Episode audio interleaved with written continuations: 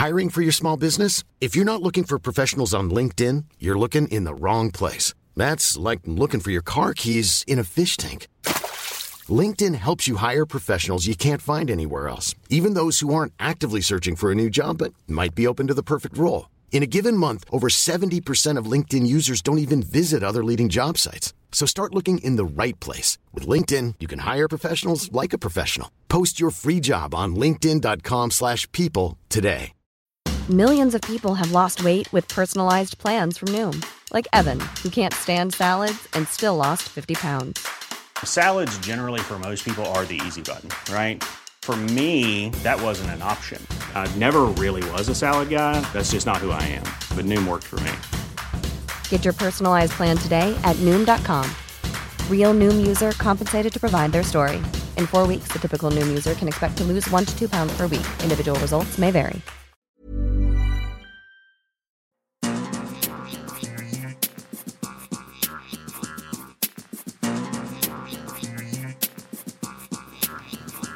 Hello and welcome to the World Soccer Talk podcast, your weekly dose of talking about watching soccer on TV, online, and apps. Coming up on episode 39, we discuss our opinions about NBC's opening weekend of Premier League coverage, as well as our thoughts on Premier League Pass, how much of an impact the Championship can have on ESPN3, Kartik's insights regarding VAR after meeting with Howard Webb, plus news about ESPN launching a new paid streaming product. Plus, we have feedback from you, the listeners, in our mailbag section. My name is Christopher Harris, aka The Gaffer, and I'm joined today by Kartik Krishnaiyer, co host. How are you, Kartik? I'm doing well, thanks. All right, so it's it's been uh, actually we, we skipped last week's pod uh, partly to recharge the batteries uh, before the big uh, Premier League weekend, but also because uh, we had the uh, the interviews that we had with the Jon Champion, Taylor Twellman, Sebastian Salazar, Herculez Gomez, and Steve Halezi. So we wanted to give the listeners a little bit of a break and also a chance to catch up on listening to those interviews. But uh, in terms of this weekend, Kartik, so let's start off with the NBC broadcast of the Premier League. It's back now, and uh, fifth season. And uh, for the first weekend, they went to England. What was your thoughts uh, overall in terms of the coverage uh, from this past weekend? I guess it was neat to start the season there, uh, but and as always, Robbie Mustoe very good, Kyle Martino very good, Robbie Earle very good, and, and uh, Lee Dixon and Graeme Saux. A little bit different feel in the studio. Lee Dixon always outspoken, always very uh, on point. Same thing with with Le Saux. I do think though that it, it kind of came across as a promotion for the league, right? As a uh, as almost, if you will, propaganda for the league, because I think the um, analysis that you saw this weekend, there were some some finer points about tactical play, substitutions, maybe mis- other sorts of mistakes. But those sorts of things were, um, to me, uh, more glossed over on NBC's coverage this weekend than they were in other quarters in the written press, on Twitter, on ESPN FC, uh, because uh, I know there are a lot of people who are rah rah Premier League uh, and think it's the, it's the greatest uh, show on earth, and, and from an entertainment standpoint, it very well might be. But I think the, the quality of play certainly deserved to be critiqued this this first weekend, and uh, it was being critiqued just about everywhere but NBC, mm-hmm. which. Uh, yeah to me is, is a concern. And then I'll get into my uh, I'll get into a little discussion of Arsenal versus Spurs and, and the perceptions of Arsenal and Spurs uh, uh, based on network in, in a little bit.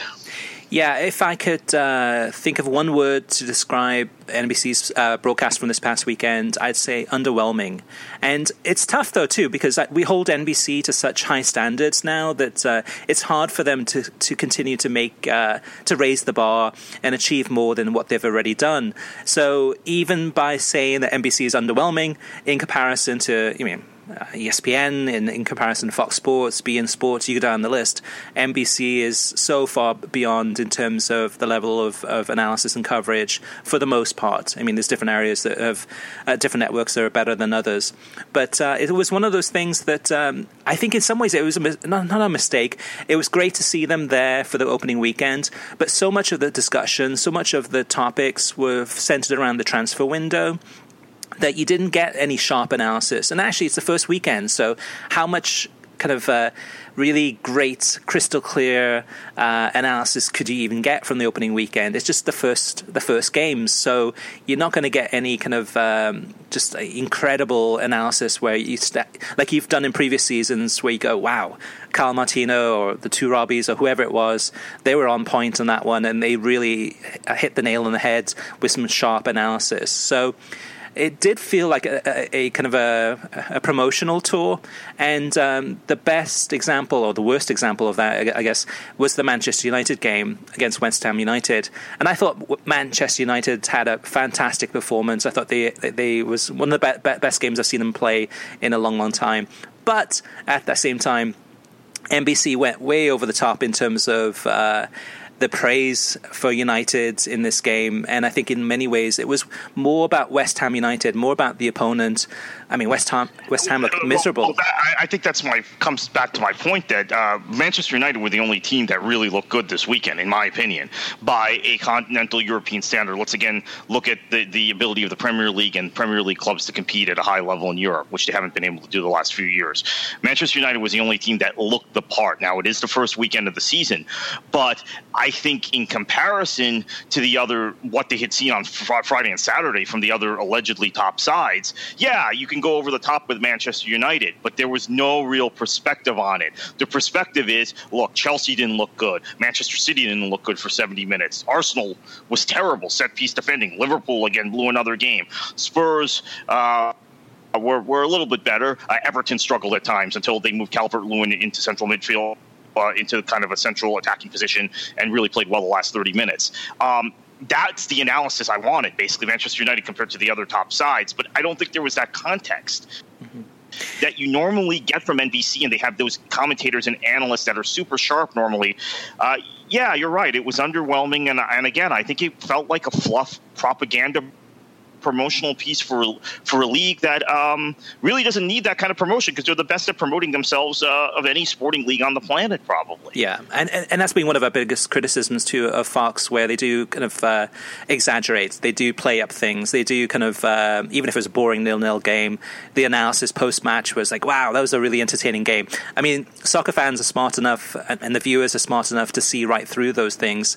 And and and again, United did very well. It was just West Ham was so bad bad in this match, Kartik. And I, and I think that what NBC is looking at in terms of trying to improve their ratings, because they know that um, after last year it was down what about 15%. So they know that Manchester United is their best ticket uh, to improve uh, and, in, and, increase TV viewership yeah. numbers this, this season. And I think they're going from the, this first weekend all in on United, and especially too with um, Saturday they got United. And, in, in and the I think game. I guess they, they need they need to because you mentioned the TV ratings.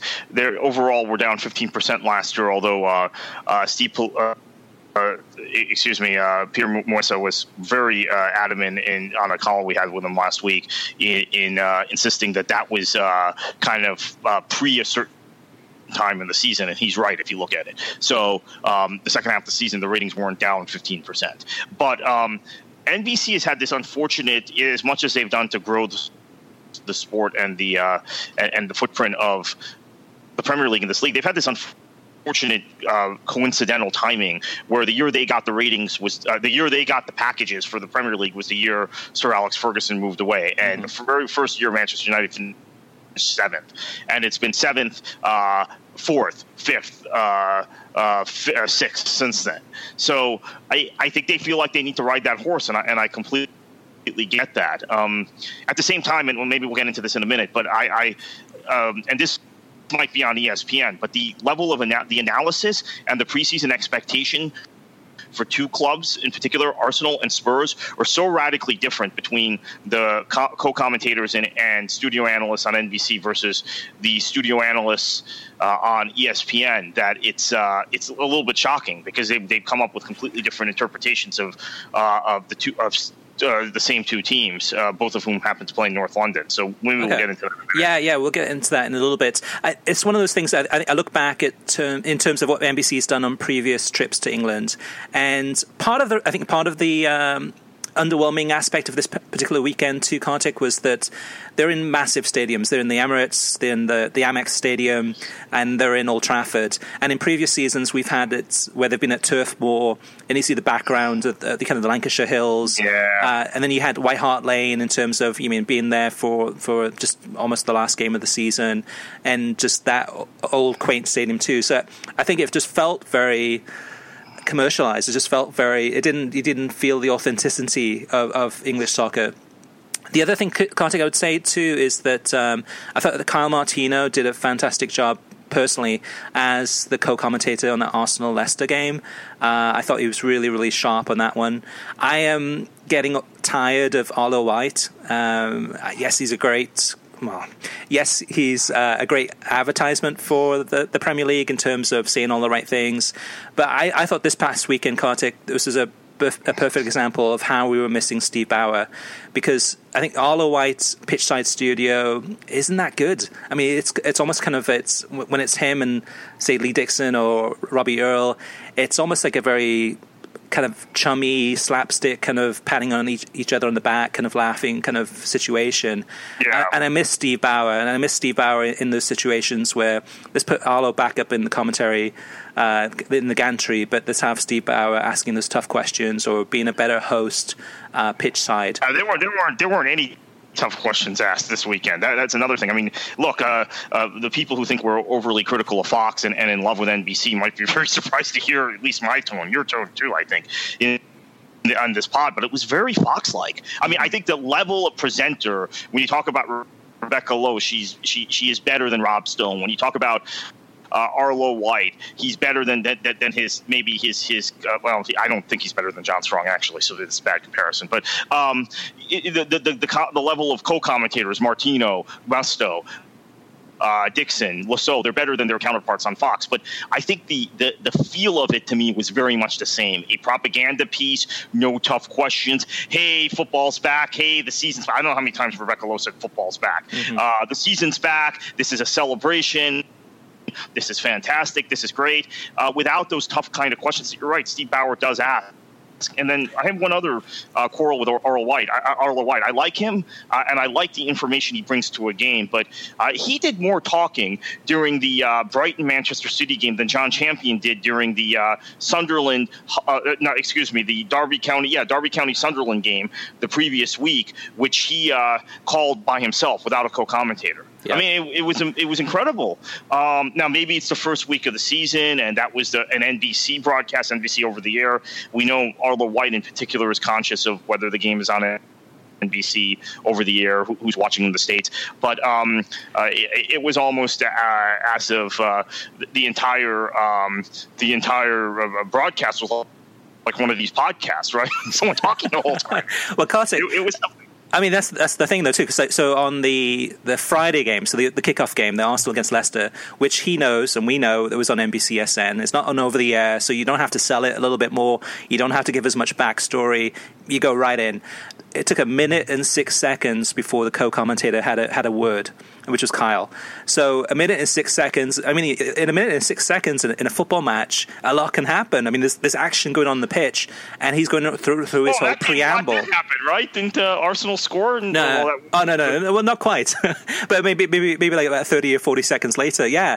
But I, I mean, that's been a constant, and it's nothing new from Arlo White. But just in terms of this season, um, my patience is running thin in terms of, and he, he hasn't changed at all. I would like to see him change a little bit, mix things up a little bit, or, or NBC bring in somebody different. It just I'm, getting a little bit tired of Arlo White after uh, four years and now going into the fifth season. One more thing I would add, Kartik, is that um, Lee Dixon I thought was good with his analysis. Um, he's always uh, for the most part, spot on. Uh, Le Saux, I was disappointed with. Really, nothing in the studio from him. Well, I think he's he's less comfortable. I I, I, I kind of uh, noticed that on Sunday also. I think his cadence and his tone is maybe less suited to the studio, mm-hmm. and I, I I don't think there was anything wrong with what he was saying. Was maybe the way he was presenting it. That's the old Brian McBride on Fox uh, issue, which strangely enough, McBride was on ESPN FC last night. He doesn't have that problem on ESPN. They, they worked with him, obviously, at ESPN when he came over uh, and made him more comfortable in the studio. But.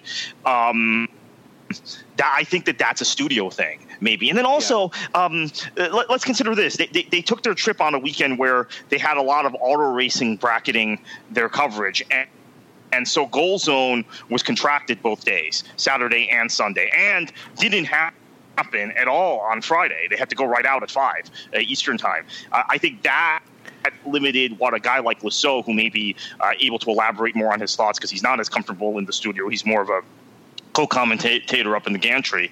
Uh, uh, was was able to do. So that was maybe another reason why going the first week was a little bit odd because they didn't have the, the, the kind of bumper programming. Match of the day didn't air on Saturday.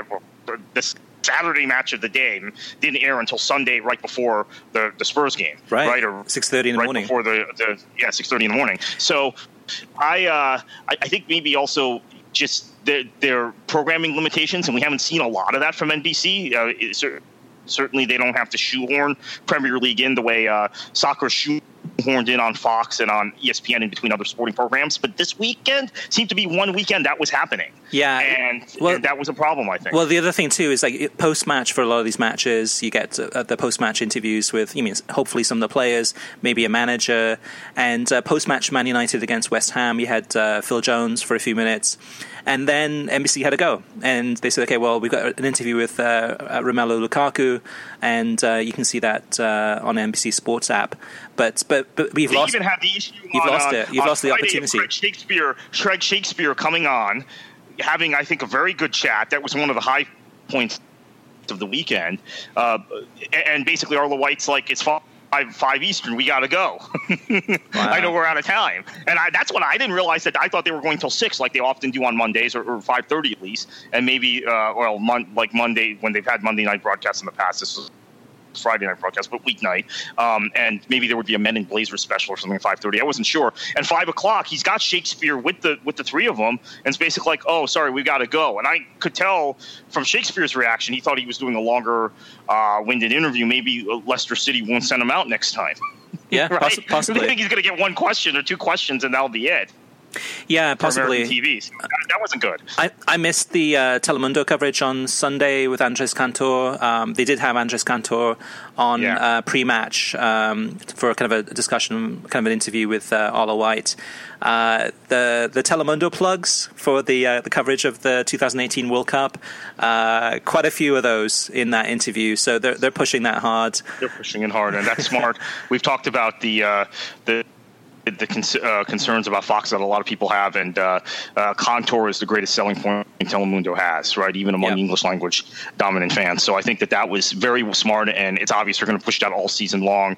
Uh, Cantor being at, at Old Trafford was uh, was great, and um, it, it, it it's interesting. I mean, we're going to get to the TV ratings in a little bit, but you're talking about Manchester United driving interest on the English side. Uh, I think West Ham United is going to drive interest on the Telemundo side because Chicharito was there this season, and, and we already saw a, a big bump in Telemundo's numbers for mm-hmm. this game. And I think it has more to do with West Ham than Manchester United. Maybe you disagree and our listeners disagree. No, but I think that's the reason. Yeah, my concern though, though, Kartik, is that with West Ham United, it's with that performance and uh, Chicharito, it's a first game, but still really not contributing much at all. Not getting any touches, really. Yeah, I mean, no service. So, so I mean, once those players start coming back in terms of some of the uh, from the injury, it could be that that, that this uh, wave could end pretty quickly if if uh, West Ham doesn't uh, if Chicharito doesn't perform. The the other thing I would say that I thought was good was. Um, on uh, NBC under the sports bug, so that where has the the, the score bug. I'm sorry, uh, on NBC top left corner where has the uh, the teams and the score line. They were using that quite often more than they have done in previous seasons. So right underneath there, they'd add some facts or some information about about the match itself. I thought that was good, and that was that was definitely a, a plus. Um, They've always been good at um, that sort of thing, and even uh, showing like uh, the form of teams and uh, and head to head and and and that sort of thing, historical facts. They've they've always been good at that which is something that Fox still uh, five years into NBC covering the Premier League and, and interjecting those sorts of uh, little uh, production bugs that we that we all like. they haven't picked up on. Yeah. They haven't picked up on the use of, of the corner, very subtle graph. graph subtle storylines uh, that drive the drive the broadcast. and then one more thing, Kartik, uh, before I get you to go into your Arsenal Spurs. Uh, uh, I was going to say rant, but but analysis, and and that is is that um, on Saturday I missed the Swansea Southampton game, and I'll get more into that a little bit later. But uh, I was on the road, so I didn't get back in, into uh, into back home until later that afternoon, and I was already okay. I was all right. I want to watch match of the day. I want to watch goal zone. I want to watch highlights. What did I miss? Because I missed most of those matches uh, on Saturday, other than the early game. And like you said before too, Kartik, the match of the day wasn't available until Sunday, and uh, I was going through the NBC Sports Gold and the NBC Sports app, just trying to find any recaps or any highlights. There was nothing. So that was weird in terms of, I know why, in terms no, no, of the, the talent were, being there. The highlights were all up on ESPN FC, by the way. Yeah, well, the highlights, but I wanted to kind of a, I wanted to see kind of just a one program studio, that studio stuff. studio, or it could be just, just like a Premier League review show that would just have all the Saturday, uh, all all them all together in one package where I can just watch that and, and catch up on everything I missed. And and because the crew was in England, they, I mean they weren't able to do kind of the match of the day until I guess the Sunday, and then the goal zone. I don't think was on until the Sunday or whenever it was on. But but anyway, I missed all of that stuff. They so they didn't have. Oh wow! So, so they didn't have even the basic uh, the the even the bridge broadcast between um, the the uh, three o'clock kickoffs and the five thirty kickoff. They didn't have that where you they would have shown highlights of at least all the earlier games. There were a couple of highlights uh, available, so I think there were most of them, but there was bits and pieces. So it was kind of like, okay, here's a goal from um, well, that was a bad example, but here's a goal from one of the games, but that's just the first goal, mm-hmm. and then I'm waiting to see, okay, what was the second goal? What was the third goal? They so did that actually during Goal Zone or or, uh, or, Premier League Live actually between the games where they. Uh, uh I, I was frustrated because uh, Mounié's a, uh, a player I've, mm-hmm. I've, tipped to be good in the Premier League. That's a that's a football manager legacy of mine. the guy I've often signed coming out of Liga and in Football Manager, and Huddersfield signed him, so I was very excited.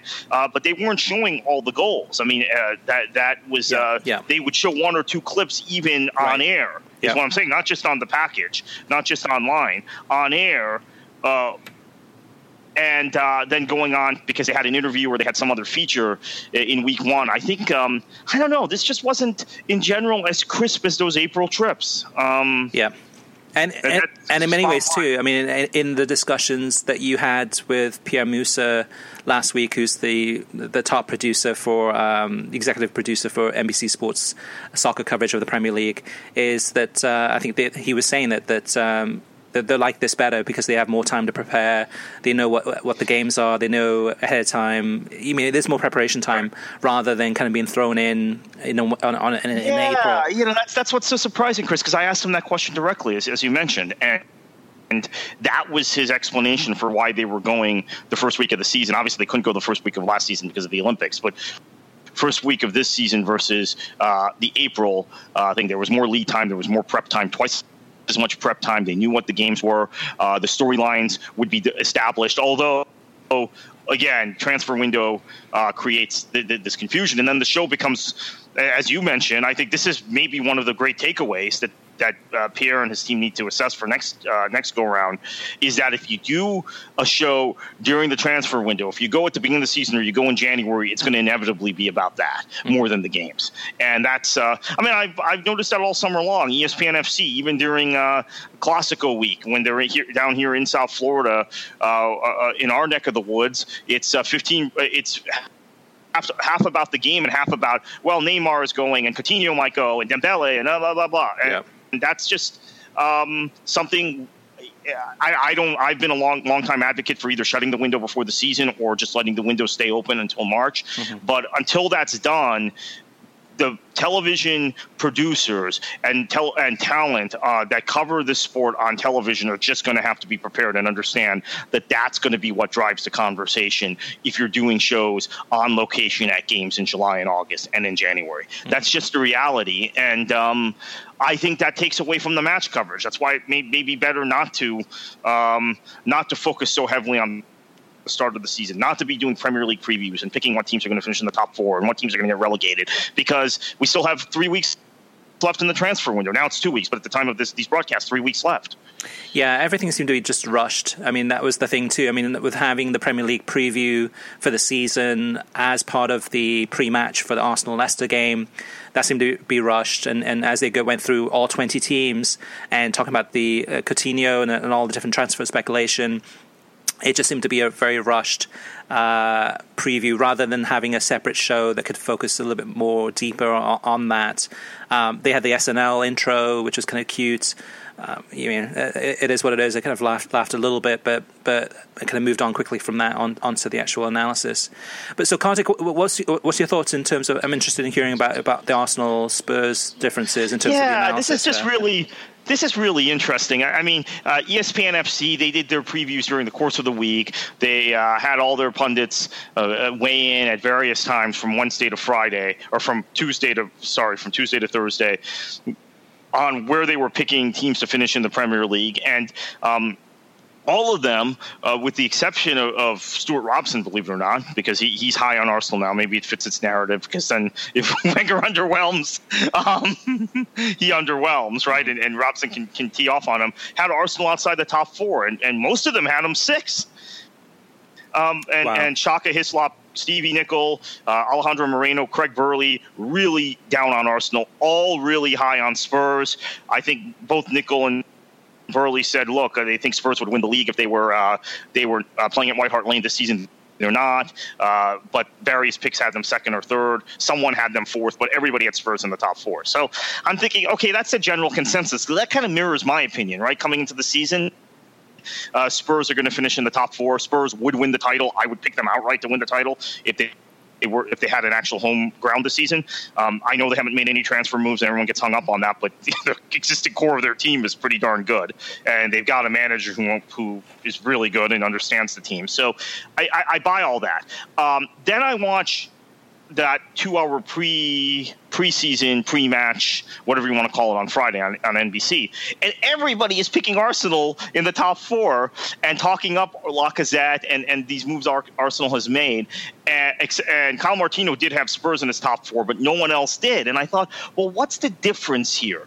Well two things. One the NBC team that day was completely embedded at the Emirates. And two, ESPN had spent three days, two or three days in Orlando with Spurs uh, during training and had access to Pochettino and to Hugo Lloris and, and Vertonghen and all, all, their star players. So I don't know if there's a, a, a skew, skewing of perceptions that go on if you're in a network bubble and your network has access to one club uh, in preseason and then the other network has access to another club as the season's starting, or if it's just uh, the genuine beliefs of, of the ESPN and – NBC teams, but I, it was shocking just kind of the differences of opinion on Spurs and Arsenal, and then realizing that the NBC team had been on location at the Emirates and the ESPN FC team, not all of them, some of them came here to Miami instead of going to Orlando. Everybody was in Florida that week, but um, and, and spent time with uh, PSG and the Real Madrid and Barcelona here, but a, a few of the guys, Dan Thomas, uh, Shaka Hislop, uh, etc., were in Orlando with with Pochettino. So I don't know if that skewed uh, skewed perceptions. It makes me think, Kartik, of the uh, the example uh, that, that uh, ESPN gave us about Craig Burley in terms of his analysis and when he goes to a stadium, what he does. I don't know if you remember that. Yeah. Oh, yeah. I, re- I remember it well. And it is again. I think uh, I had a conversation, an off-the-record conversation with a journalist yesterday, so I'm not going to uh, get too deep into this, but that this is a problem in Major League Soccer because there are so many players that are ex players that are commentating now, whether it be for local broadcast or for national broadcast on Fox and ESPN, whose buddies, uh, former uh, uh, player guys they played with or played against are all coaches or are still playing in the league, and that skews analysis. Craig Burley, as we learned from Steve Police and from some of the other ESPN talent, um, and from Jon Champion, who would yep. called a number of games with him, even back right when uh, after Burley got into commentating, uh, ten to twelve years ago on, on Setanta and ITV. Basically, hey, uh, Craig wouldn't go down into the tunnel. He wouldn't go talk to his former player, uh, to his former teammates. He wouldn't talk to these guys he was friendly with in his playing career because he felt like that skewed his analysis. And I should mention, Burley was not in Orlando. Uh, he his analysis of Tottenham and Arsenal were were uh, formed without exposure to either team. We believe this uh, offseason just based on yeah how they ended last season and, and what he sees, right? Um, and I, I, think that that's that's actually true that's actually it gives you a more objective perspective. I'm not saying it's a t- it's a tough act, right? It's a balancing act because you don't want uh, former players who have really good sources in the game and an ability to get a wealth of information that that can help guide their analysis and, and inform the viewer cut off from everybody who might do that. But mm-hmm. from my personal perspective, I think that that's uh, a real sign of integrity integrity and objectivity how Burley uh, conducts himself. Absolutely. I mean, I mean, to me, it's more about uh, Burley in just that one example, and I'm sure there's many others out there too that do the same thing. Is is having more of a professional stance rather than getting involved in a uh, kind of a personal uh, situation where it is somebody that you know, or it's a friend, or somebody you played played with or played against, and that could bias your opinion, no matter if it's you mean commentary uh, or or analysis, whatever it may be. Um, and there is a very cozy relationship among some analysts and, and uh, talent and, and players, and uh, it's knowing you know I mean how to. It, it's a difficult it's a difficult road to kind of trying to balance the two. Particularly in England, it's a very it's very much a boys' network in England. Yeah, and I I, I think the ESPN FC show has tried to break through that with a guy like Burley, and then also Stewart Robson very openly on the show last season, calling out without naming the journalists, but we can all figure out who they were. Print journalists in the UK that are very comfortable with Arsene Wenger and and have an agenda to keep him in, in the job because he gives them stories, and also he's one of the last old school. Uh, I know he's not British, but he's French, obviously, but old school British style man- managers that has this policy where he's got these reporters he talks to uh, and feeds information to without going through the, the normal press channels, right? Mm-hmm. Um, and Robson was very open in saying this is uh, this is something that was in the British game for years. Wenger still. Um, abides by it, and so there are print journalists who are going to protect him regardless. Um, you know, the, the thing the, just finishing up on the Arsenal Spurs thing, I find it interesting also because last season was it last season that they that they uh, went uh, to Spurs or was it the season before? last, last season. Last season. Yeah. Uh, I, I, think Robbie Mustoe made very good point on the air, and Mustoe was the one guy on the ESPN, uh, uh, excuse me, on the NBC studio. And of course, he was with ESPN, so maybe his back to those days that, um, but has been as critical of Wenger as the Burleys and the Nichols and the Hislops and, and, and the Robsons, etc. But he made the point that what he saw in training from Pochettino and how um, Spurs worked without the ball when they lost possession was completely different to how what he saw on the training ground from Arsenal when they lost possession. And um, that little piece of analysis, I think, is so important in guiding the Pochettino versus Wenger, Spurs versus Arsenal conversation. And for whatever reason, that didn't come back up on NBC this week, even though it was talked about at the tail end of last season. So that mm-hmm. I found that interesting, and that sort of thing is talked about regularly on ESPN. I mean, Burley will say, "Hey, you know, one of the reasons Pochettino's teams are so good is that when they lose the possession, they, they, everybody they keep their shape. Everybody knows wh- what their responsibility is, and they work to win back possession. Whereas with Arsenal and and and, and um, Burley likes to pick on Ozil, right? Uh, but be like, well, Mesut Ozil, you know, he's out of position, and Ramsey's out of position, and they don't know what they're doing, and they just are lazy, etc. But it it is an informative piece of analysis in comparing those two teams. So we've got a lot to catch up on because we missed last week's episode. So uh, in terms of uh, FA Community Shield, German Super Cup, uh, Dutch Super Cup, as well as uh, Turkish Super League, uh, Supercoppa Italiana, and, and uh, Liga, much much more. So Kartik, let's let's change path here and let's talk about the championship. So the championship yeah. has returned to ESPN three uh, through a deal that we talked about uh, quite uh, quite uh, intensely in one of the previous episodes about how that deal happened. But what's been your opinion thus far about uh, ESPN 3's um, coverage of of the championship? It's been um, it's been good to have exposure to so many games, and it, I have to admit, I'll admit it right here on the air, and who knows what the case will be three or four weeks from now. I haven't bought Premier League pass yet. And the reason I haven't paid the fifty dollars isn't anything specific to NBC or the Premier League, but I, am uh, English football is is my football. It's what drives me more than Uh, I mean, I watch football from all over, but I'm more a fan of the English game. I have now access to four more games a weekend than I had previously um, because of ESPN three, or, or I should say, usually be in which show one game, so three more games, and um, at least to this point, that's kept me kept me satisfied. Uh, the the the issue I have had thus far is there isn't a whole lot of a lead in and lead out time. There's no bumper program around it. I think that probably will change once we get uh, League Cup third round. I'm assuming they'll do something. Uh, if there is a Premier League versus Premier League matchup or something particularly interesting, I would have loved to have seen Burnley Blackburn um, this upcoming week, uh, that being a huge derby, uh, some sort of coverage around that. But uh, realistically, the expectation would be, let's say there's a there's a draw and Everton plays Manchester United in round three, something like that. Mm-hmm. Um, that. Um, no, actually, they're both entering the competition in that round, so that wouldn't happen. But you know, uh, something something like that, that there would be they may move the game then to ESPNU or ESPN2 and give us some coverage of that. But the um, the streams have been fantastic. This is something that um, a lot of people have told me, a lot of feedback I've gotten in the first two weekends of the championship is how good the streams have been. Mm-hmm. How um, uh, for for people who were used to having to stream uh, beIN and not getting good streams or even um, not in love with the coverage on, on television, how how crisp the streams have been, how little they cut out. Now, I would remind people that if you want a really good streaming experience with beIN, you should buy uh, Fubo or Sling. Yeah. But if you don't, um, I can see how ESPN three is a big improvement because I've heard this from about a half dozen people how it's a huge improvement just in even the presentation because um, it is the stream isn't cutting out, it's not dodgy, the picture quality is good, um, and it, it's like an HD experience. So that's uh, that's that's been a very very uh, uh, positive aspect. And I just think there's accessibility.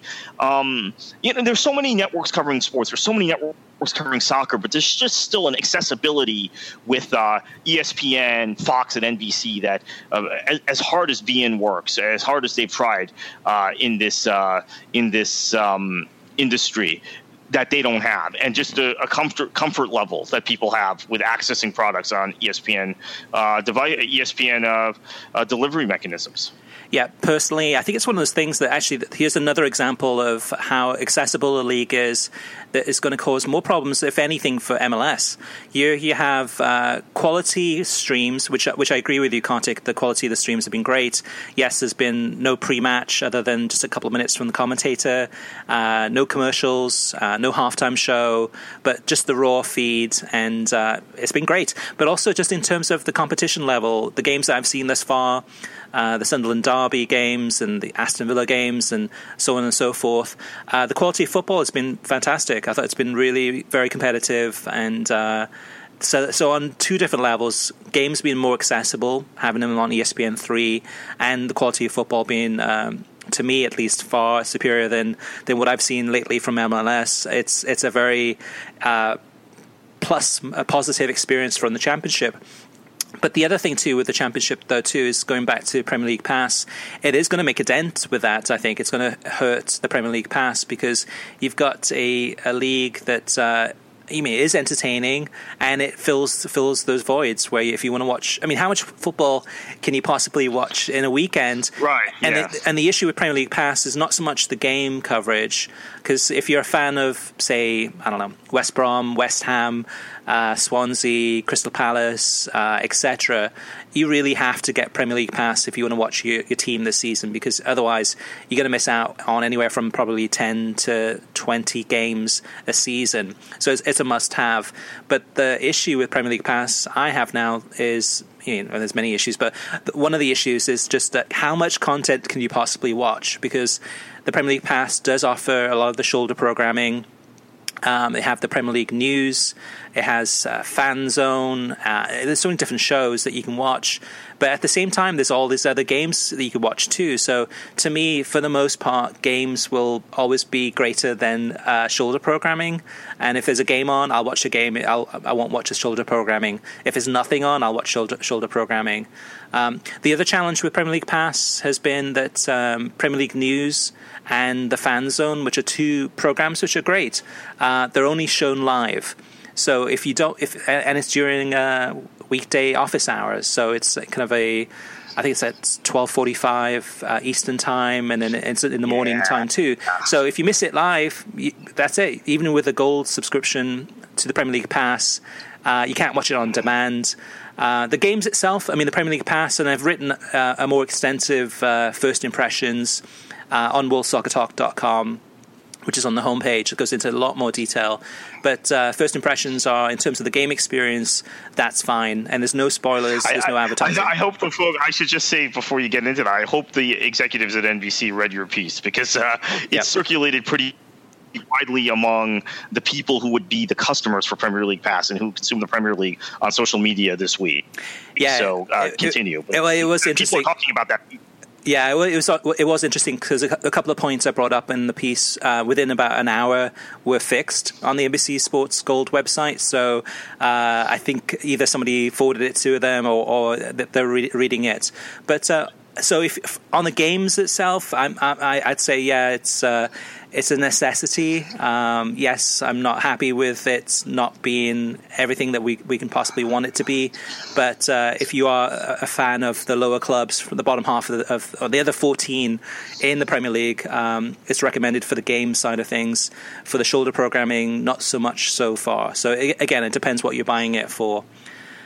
Kartik, so let's move on to talk about uh, what else you've been watching. Anything else that stands out that you want to talk about? Um, well, I wanted to watch the German Super Cup, and um, un- unfortunately, not unexpectedly, it was preempted in uh, in this market on WSVN for infomercials, and um, uh, didn't think to get online and watch it, and w- was kind of busy with other stuff. Was going to be doing other stuff while I was sitting in front of the TV, so I didn't get to see it, which is um, unfortunate. I'm looking forward to um, the start of the Bundesliga okay, season on, wait, wait. on Friday. Hang on, Kartik. So, so the, the, the Dortmund Bayern game. So the reason you weren't able to watch it locally is because it was on the big Fox and your local WSVN, local Fox. Uh, decided... preempted it for infomercials. Yes. Okay, okay. And, and uh, from my perspective too, Kartik, uh, on that one, because I've cut the cords, uh, I wasn't able to watch it on my Fox either because um, uh, Fubo, Sling, and DirecTV now uh, on, will only show live Fox games over the air uh, if you if, if it's a local owned and operated uh, Fox affiliate. Ah. So so for me, I was able to watch it though through Fubo, and they had it on uh, Fox Deportes. Were you able to? You could always get rabbit ears for your television and watch it on Channel 29 where you live. exactly, exactly. But uh, which actually, I have a, an indoor antenna. I just uh, have had it set up, but uh, I've been moving things around, so I haven't had a chance to reset Which, it up. by the way, I think I am going to do this year. I am going to get a pair of rabbit ears and hook it up to one of my televisions, one of my non-smart TVs, because for just for these Fox uh, games, because I'm realizing I'm probably going to have to watch them on your West Palm Beach affiliate rather than the Fort Lauderdale, Miami uh, affiliate of Fox, which keeps preempting games. But yeah. this has been going on for years now. But, but, but for me, though, too, I, I, didn't miss it because I watched it on the Fox Deportes uh, through Fubo. So uh, I just muted the uh, the commentary and, and, just watched it that way.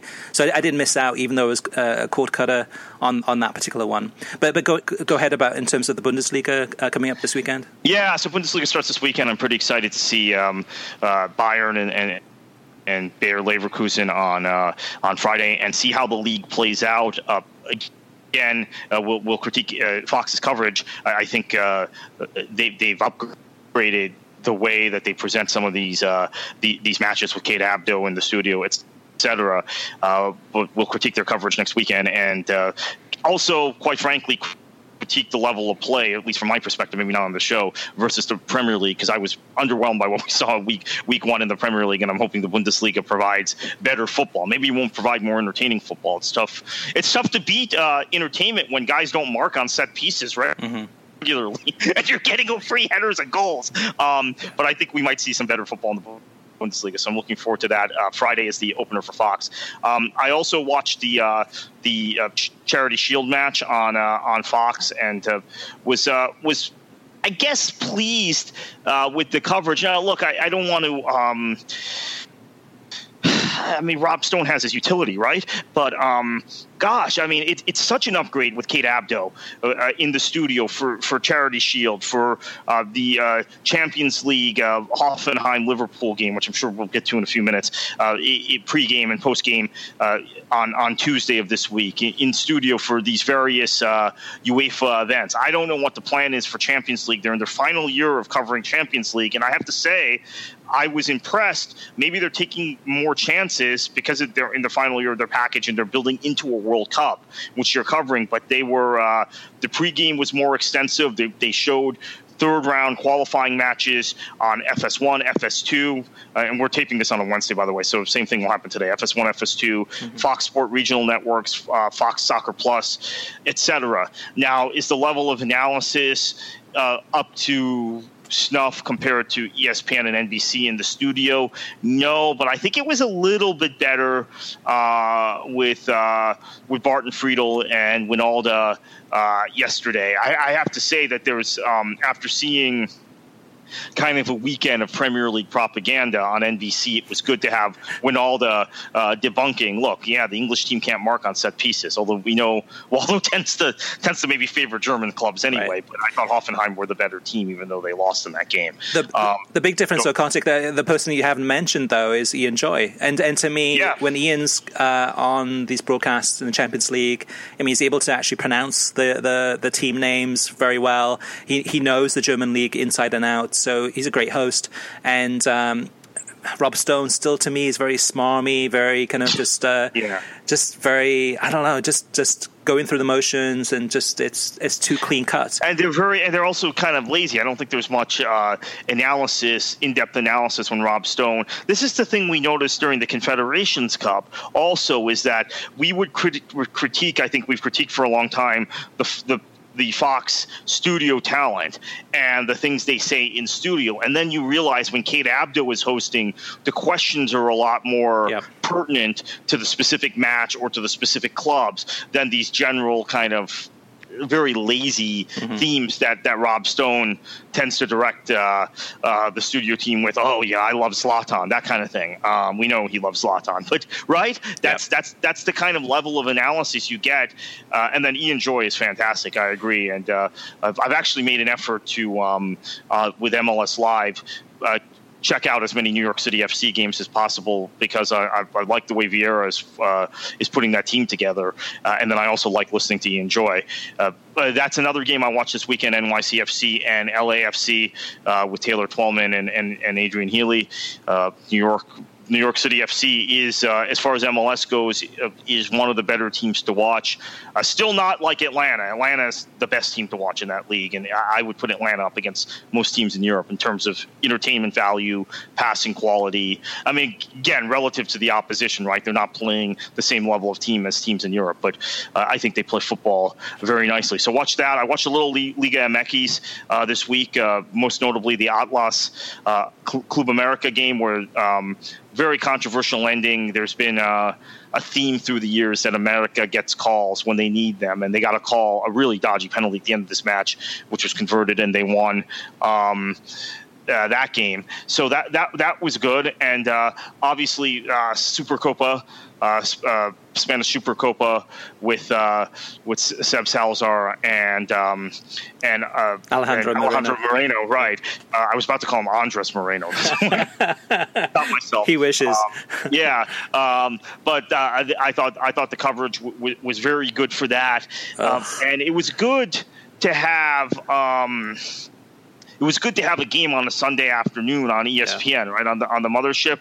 Of course, uh, unfortunately, the entire takeaway is Cristiano and and and. Um, he's now been suspended for five games, so that uh, that that was uh, interesting. But it was um, I thought it was. I thought, and I'll, I'll let you uh, jump in here in a minute. I thought it was very odd.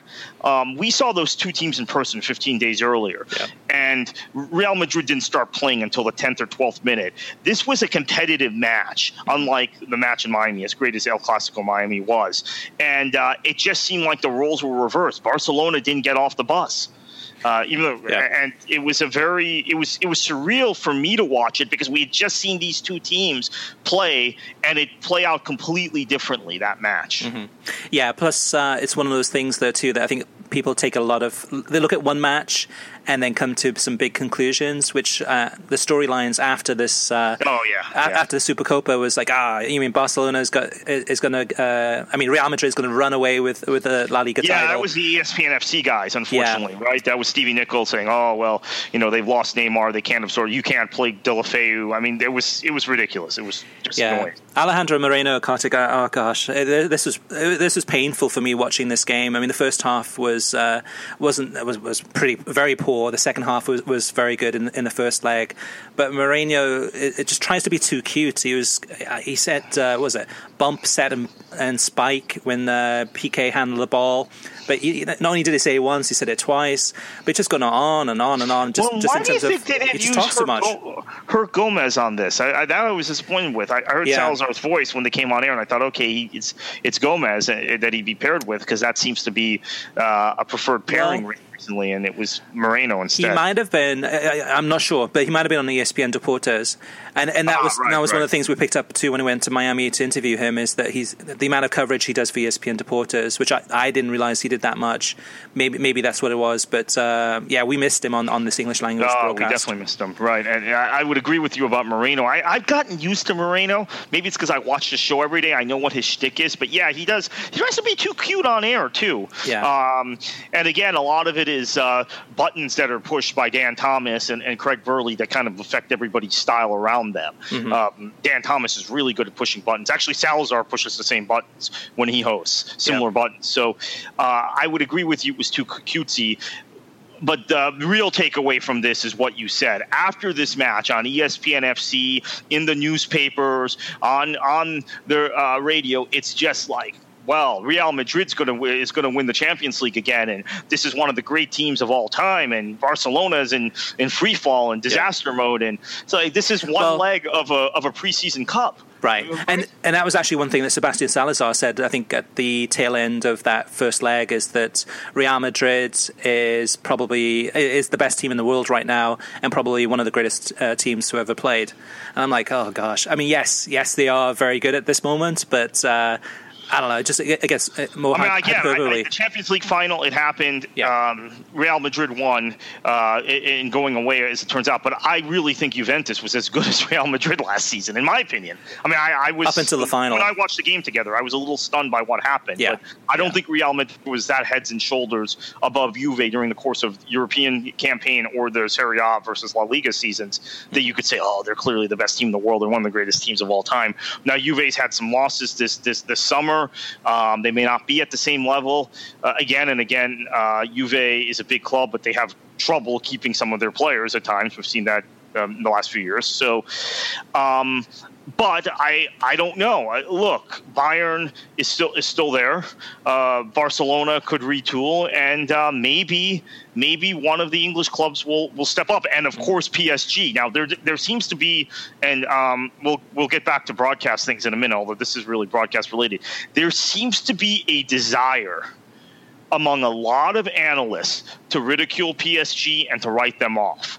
Um, in terms of competition with Real Madrid, competition with Barcelona, competition with Bayern. Mm-hmm. Uh, I, I, don't. I just don't think that that's fair. They have Neymar now. They still have a really good existing core. They have an existing core that should have eliminated Barcelona last year. There seems to be a, a narrative about that second leg that that ignores the fact that the officiating was dodgy to say the least. And uh, uh, PSG should be in that conversation. PSG could be every bit as good as Real Madrid this season. Yeah, absolutely, especially if they get Sanchez too. Yeah, the, yeah, right. So, so the um, PSG match, the, the Neymar debut that was on uh, beIN Sports. Yeah, uh, they had Ray Hudson and Phil Schoen on the commentary in that one. So, uh, yeah, I actually watched the first half uh, of that game. That was pretty uh, eh, re- relatively entertaining, but definitely a good atmosphere there.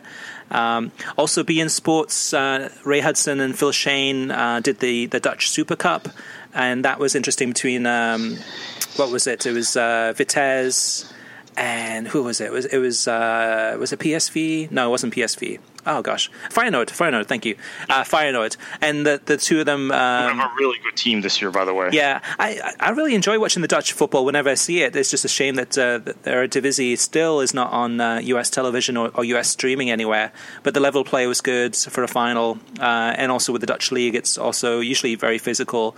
But I really enjoyed this match.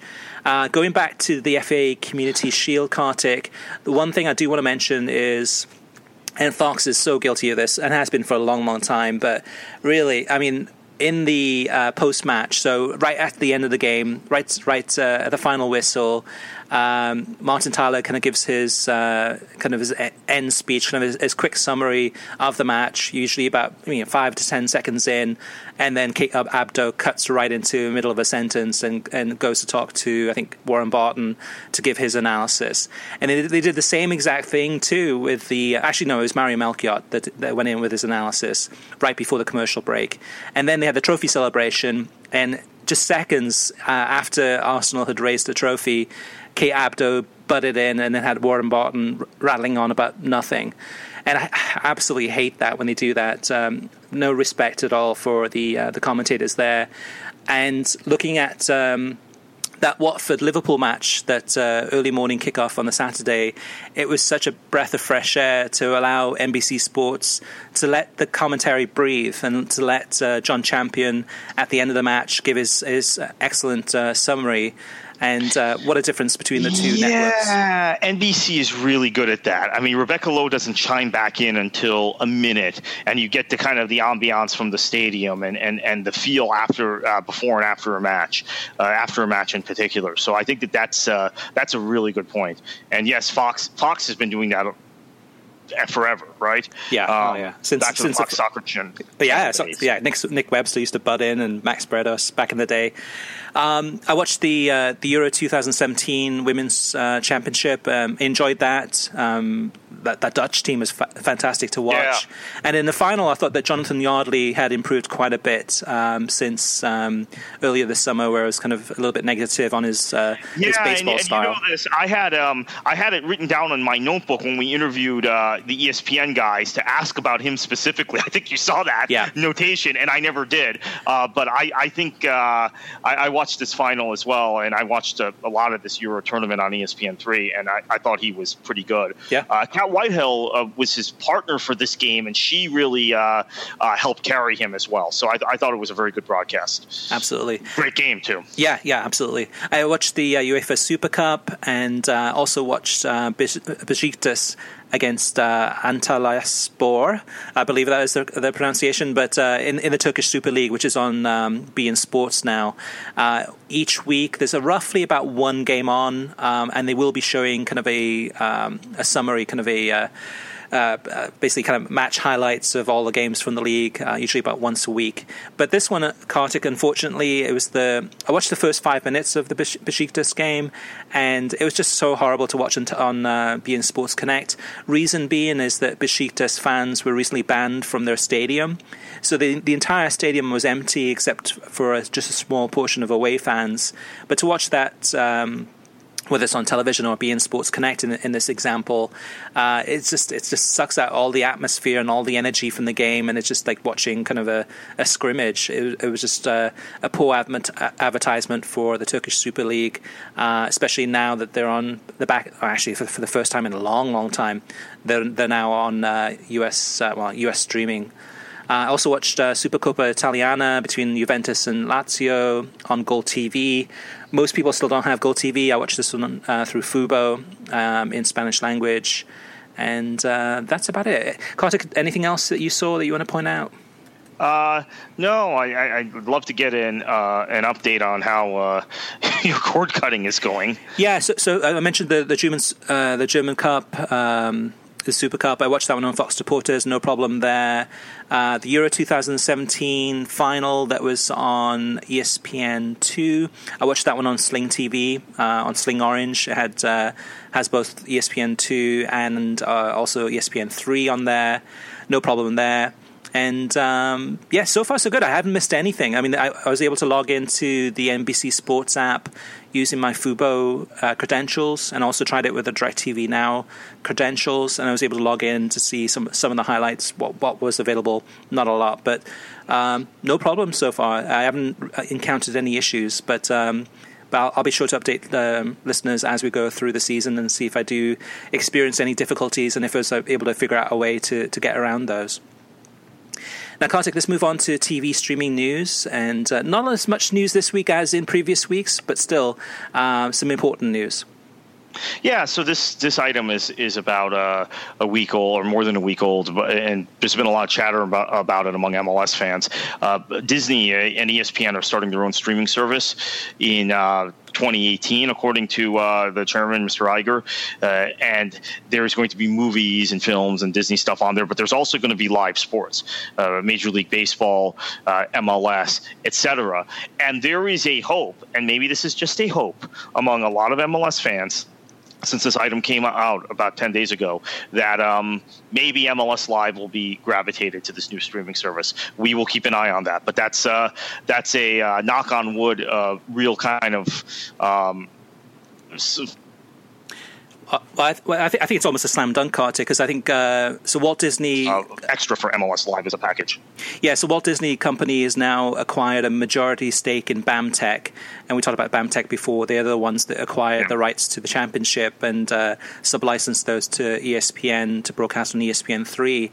So um, with this new venture, with this new streaming service that's going to be coming out in 2018, uh, it's it's very probable that you'll have MLS Live or a lot of the MLS games games uh, available through this package. I think Kartik too. I, mean, I, I, wouldn't be surprised if you have the championship through here too. Yeah. So, and, and, and also anything else that BAMTech picks up. So they may be looking at the FA Cup rights. They may be looking at some of these other rights. Serie A will be up uh, soon for for re- renewal. And you might have a package where you have to subscribe to the ESPN streaming package, whatever they call it, to be able to access um, most, if not all, of those games. Yeah. All right, so moving on. Also, uh, in terms of uh, some news from the TV streaming industry, last week's uh, Match of the Day, so the first broadcast of Match of the Day on BBC in the UK uh, on the Saturday night, had a viewing audience of 4.8 million people. And for those listeners who are not familiar with the show, it's it's it's a highlights package. That's all it is for the uh, the day's games that are played uh, in the Premier League. And uh, for most people in the UK, this is the only way to see uh, coverage of their games because most of the games are not on television. So uh, 4.8 million for uh, BBC. Yeah, so uh, the world's biggest football clubs rethink, rethink Facebook Live. Uh, this is actually applied to some other smaller clubs here in the states. Uh, so various clubs, when Facebook Live was launched a, a year ago, I, I, can speak to this because we we did the same thing with Fort Lauderdale Strikers. Uh, you sign contracts with Facebook for exclusive.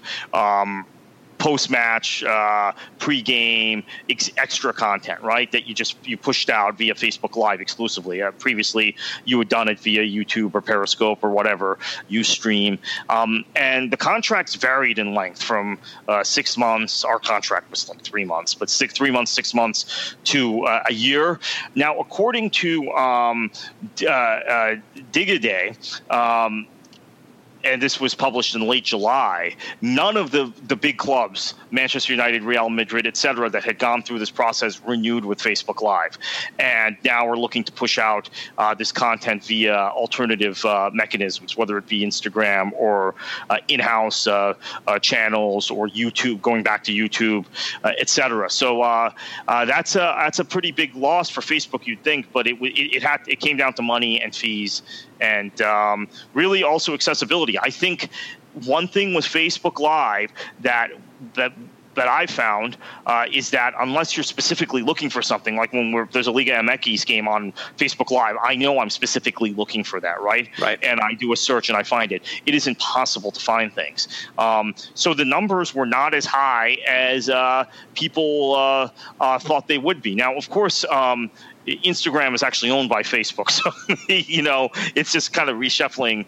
Um, uh, it's like a shell game there. But if this stuff gravitates to YouTube or gravitates to other mechanisms, in-house uh, productions for these uh, major clubs, television channels, that's a big loss in content potentially for Facebook. Yeah, I, agree with you, Kartik, about uh, Facebook and uh, discoverability is very poor in terms of if you're. I mean, I didn't even realize most of this stuff existed on Facebook. I mean, I'm on, I'm on Facebook, but for example, uh, Barcelona. So the way it worked, uh, and, and, one of the reasons why that uh, a lot of these clubs are moving away from Facebook now and looking at YouTube or Instagram, etc., is that for the most part, most of the clubs were being paid by Facebook.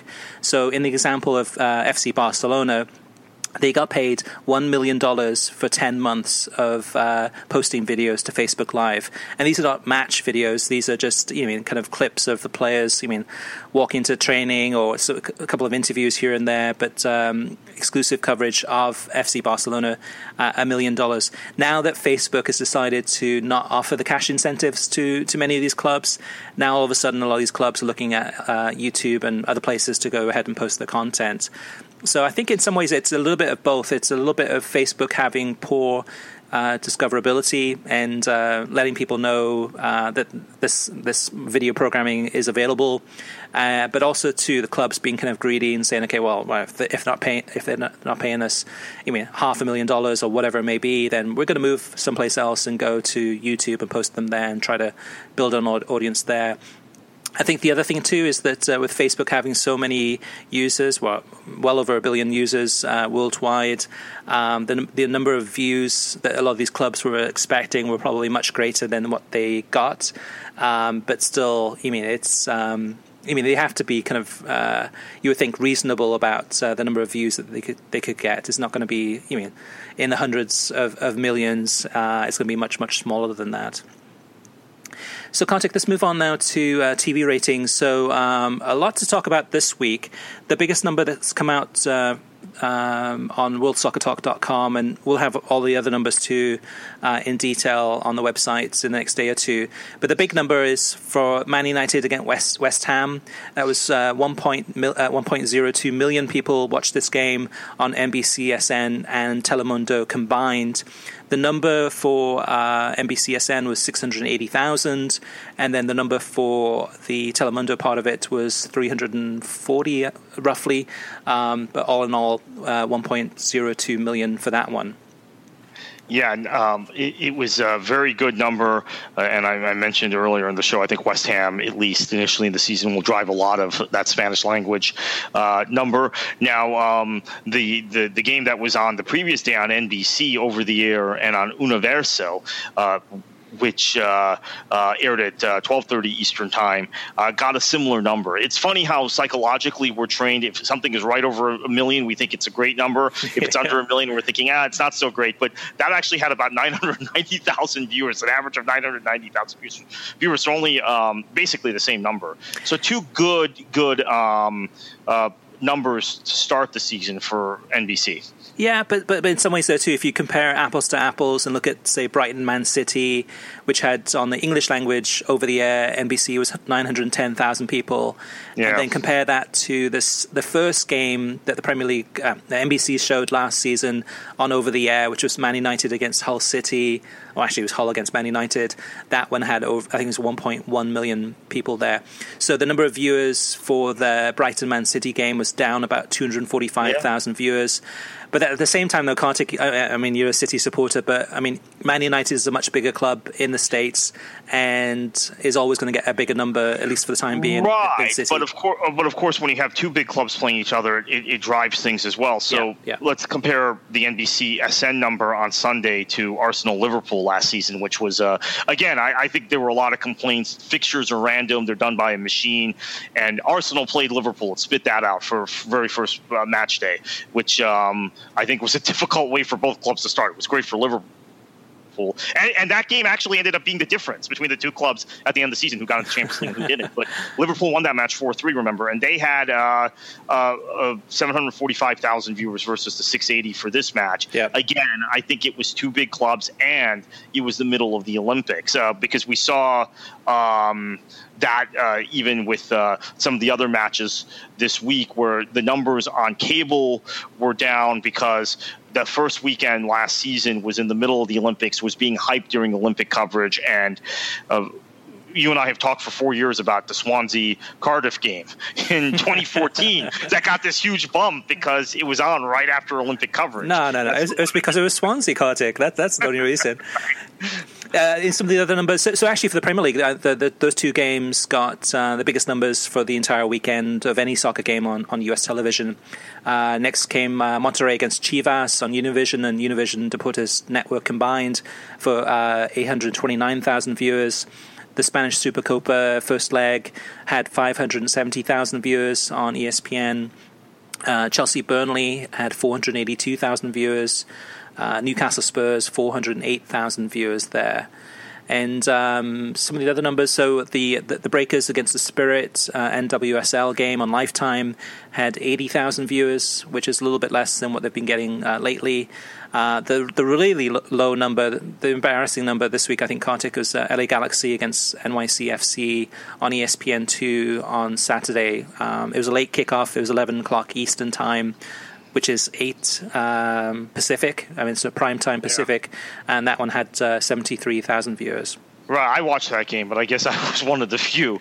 Uh, and that's uh, again, uh, you know, I'm I'm kind of heartened by that rating, to be honest with you, because there's been I've had this long running feud, if you will, with other people who who, who are in this in the media in this country uh, who are who cover Major League Soccer who say, well, the, the way to drive ratings up are to have strong LA and New York teams and uh, have them on television constantly. And I've always said I think people go for the ambiance, show Seattle and Portland as much as possible now, uh, or show Orlando as much as possible, show Atlanta as much as possible. And you'll notice uh, I don't think there's been a single Atlanta United game that's had that kind of embarrassing number when they've been on national television all season, or uh, or uh, Seattle games. So mm-hmm. I think again, it proves my point.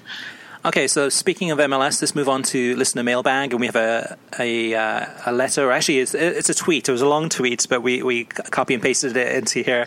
Uh, it's from the Soccer Heretic, and he says, uh, "I disagree with points and responses pertaining to the letter read on the August third Jon Champion Taylor Twellman episode. I realize some tell-all people." Um, uh, to avoid MLS because you're complicit. I don't. If you live within 90 minutes of an MLS stadium and that's your cup of tea, more power to you. By, by, by, the by the way, he um, is referring to some of the pro rel uh, advocates, and uh, Soccer Heretic is a pro rel advocate, and he's a reasonable one. And there are a lot, most of them are reasonable, but there are a few that are out there. Um, we won't name names that say, well, if you're even watching MLS or talking about MLS or going to a game, you're uh, complicit and you're part of a cartel, etc. So you're not allowed to watch uh, watch soccer in your town if you have an MLS team. So he's okay. that's what he's re- referring to. Okay, and then he continues. He says, I tell people from places like uh, Oklahoma City, Omaha, Wichita, New Orleans, etc., supporting MLS is not in your best interest because, frankly, it isn't. I disagree. What MLS has done for U.S. soccer is wholly positive. It's done great things for roughly 20 individual communities within America, but intentionally harms those outside of those communities as a rule of practice. Number one, 20 to 30 communities does not represent the whole of America or American soccer. Number two, continuing to use the original NASL failure as a boogeyman is intellectually dishonest. The original uh, failed before the proliferation of cable television and the internet. It failed when there were fewer than 30 cities with 1 million residents.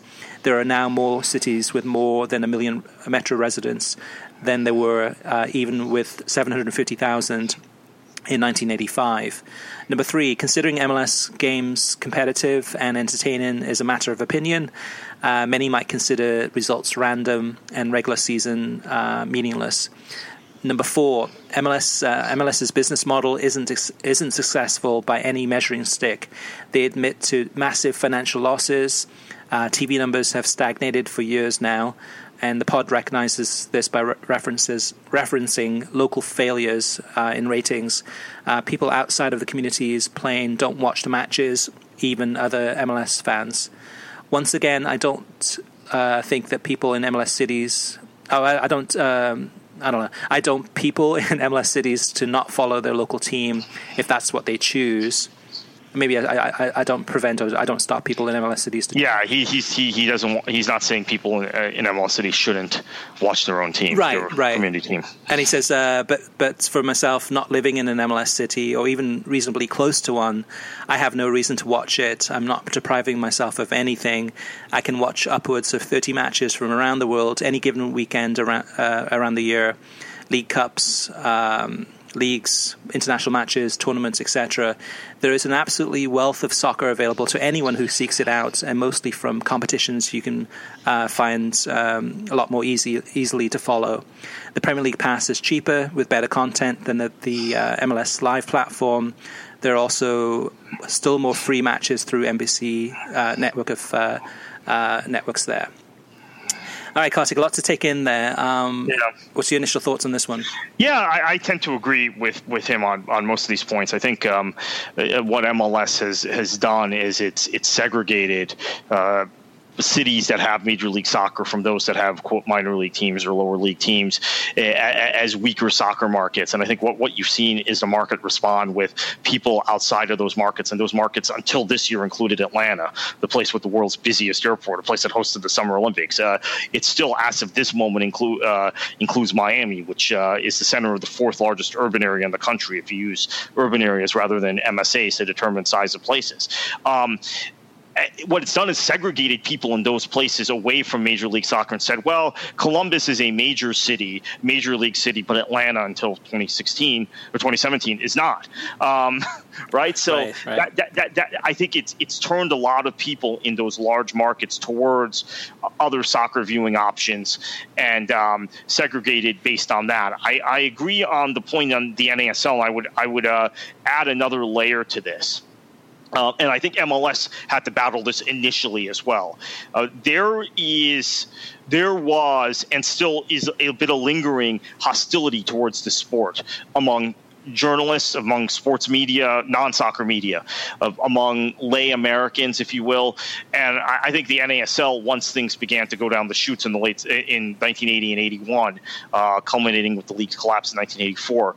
Um, that that was uh, a big part of it, and um, and Americans not being sophisticated about the sports, not sport, not knowing how to broadcast the sport, not knowing how to film a soccer game, all of those sorts of things played into it. That played into the initial, I think, problems MLS had. MLS almost went out of business in 2001, as we know, uh, was was an hour away from being wound up, and that had a lot to do with the hostility and the way games were broadcast and and commercial breaks and all these all these odd things, clock counting down, etc. So I think that that's a big part of it. Um, three, considering MLS games competitive entertaining is a matter of opinion.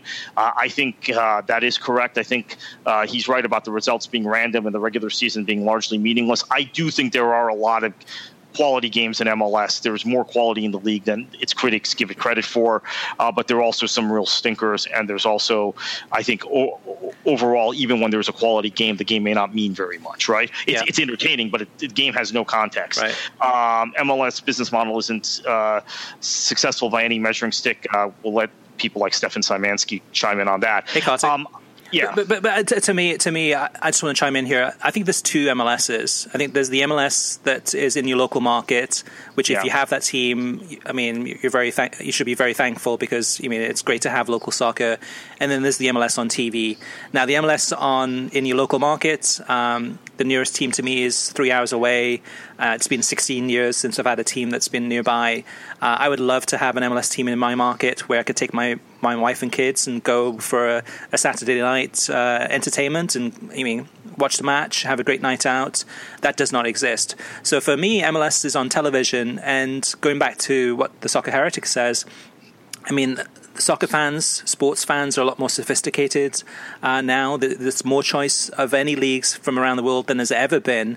You name it. I mean, right. there's absolutely almost every league is available, and the level of competition and the level of entertainment value watching those leagues, um, MLS kind of ends up maybe I don't know sixth or seventh in, yeah, in, in that, yeah. top ten I, table. I think this is, this is, important too because there's so much football on that um, the viewing audience is more sophisticated, and I think a lot of people around MLS and a lot of the apologists that make excuses for the league and for U.S. soccer in general. I mean, I, I think this soccer heretic, I think, disagrees with me on this, but I extend this to the U.S. men's national team. I actually think MLS is more entertaining than watching uh, that that garbage product that the U.S. Soccer Federation puts out uh, as a national team, and then you have uh, journalists who who, who uh, feel like they have to wave the flag for for the U.S. Uh, uh, just kind of overselling what the what the product. But um, I, I, think that there is a sophistication among the audience because there's so many games that are on where you can watch a match and say, well, this isn't entertaining, or this doesn't have any meaning, or this is just not very good. And that includes, you say that there are two, two MLSs, that includes people in MLS markets. Uh, I've said this over and over again on this pod. There are so many people I know in MLS markets that watch their club, love their club because it is their local club. Like I worked for an NASL club and worked for the league, and uh, my local club was an, is an, was an NASL club. And same thing for people who have USL clubs, etc. Uh, but then they don't watch the league other than that because they don't find the league entertaining. Mm-hmm. They're they're bonded to their local club just the way a supporter in England would be bonded to a League One club or a League Two club. Uh, some folks in Lancashire are bonded to, to to Bolton or Accrington Stanley or Preston North End, but they're not watching the league as a whole because um, they're, not entertained by it. And at the end of the day, most of the teams make the playoffs. And if you don't make the playoffs, then and if you're not very good, there's no need to watch any other matches, right? So because uh, you're not going to get relegated, you're not watching other teams, you're not competing with other teams. Right. So um, well, well, I think well, that all plus, impacts it. Well, plus when we spoke to Taylor Twellman, what a couple of weeks ago now too, he said he says he says you guys know it, I know it, but the MLS season doesn't start until August. That that is when kind of it really heats up in terms of like teams going for the playoffs trying to uh, to make it. So you've got March through you know, you know like almost six months, five months of um, the season, which is practically meaningless. That really has no narrative to really big reason to watch it. Now, if those teams were in my area and I had a, a team locally, then yeah, I would go to those games. The other thing is that MLS has an excessive number of uh, player moves in the middle of the season compared to other leagues. It's like it, let's just for Premier League fans, let's say it's a January transfer window, and each team is moving out three or four or five guys and taking in four, three or four or five guys, and those guys are all playing. Mm-hmm. Now think about that. Why would you why, why, would you be engaged in a team from August to to, to Boxing Day or to New Year's if um, four or five of your contributors are going to leave and, and there's just so much player movement within Major right. League Soccer in the middle but, of the season. But it's, it's, ridiculous. Well, it's not even the middle of the season though, Conte. We're near the end of the season. Mean, well, yeah, it'd, yeah. Be like, it'd be like in the Premier League if well, it was. because uh, they have to align their windows because right, because right. it's the European window now. So that's yeah, that's another issue. But it'd be like in the Premier League having a whole bunch of having the transfer window happening in, in March, and then all of a sudden those moves that you make in March are going to have big impl- implications on April or May in terms of where the club stays. This, this is up. why I, am big on ProRel also, but I've t- told ProRel advocates woe down there are other issues, including to me calendar. Calendar is yeah. maybe even a bigger issue than uh, uh, promotion and relegation. Yeah, MLS teams were making moves up until what two days ago, three days ago, mm-hmm. and um, it's the end of their season. You're you're correct. There is a window that shuts eventually. A secondary, or would be yesterday, would have been the 15th. The um, MLS, what would be the equivalent of the January window, closes on August 15th, but that is is runs until August 15th because it's meant to align with the European transfer window as much as it can. And unfortunately, that means you've got player movement in what would be the equivalent of March 30th in, in the Bundesliga or the Premier League. Mm-hmm. Yeah, and the issue that MLS has is that again, local markets is fantastic, but it's such a big country that it's almost impossible to serve, you mean, the entire nation with local soccer. Uh, so the current system is, is broken, uh, in my estimation. And then on the television side, you had Don Garber, what, three or four years ago, complaining that there's too much soccer on television. And, and that, to me, um, the amount of soccer that we can watch or choose to watch, that is uh, MLS's number one enemy, really, because um, that that's what's holding the league back in terms of the TV ratings is that people have so much choice, they're making choices elsewhere than MLS. All right, Kartik, let's move on to our featured topic of the week. And that is uh, regarding a conversation you had with uh, Howard Webb recently, talking about how MLS is using VAR differently than other leagues um, and other um, uh, I guess, uh, than FIFA actually too around the world. So the Bundesliga's using it, uh, FIFA's been using it for the Confederations Cup, and uh, we've seen it kind of slowly.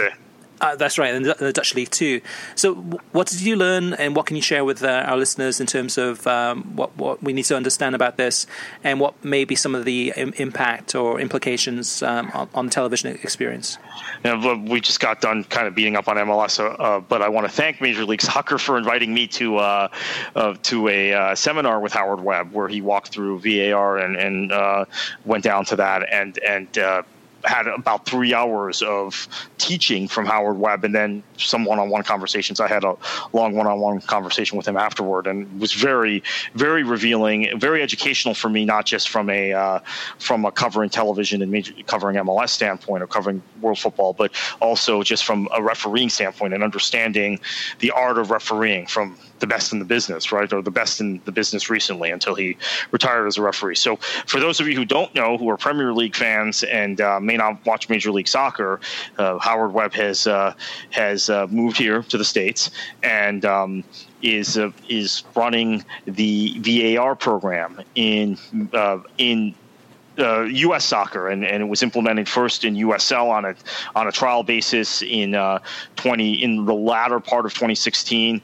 Uh, the first game actually done was between two um, MLS reserve teams, uh, Orlando City B and New York City, New, New York Red Bulls too, and then um, on into Major League Soccer as of two weeks ago.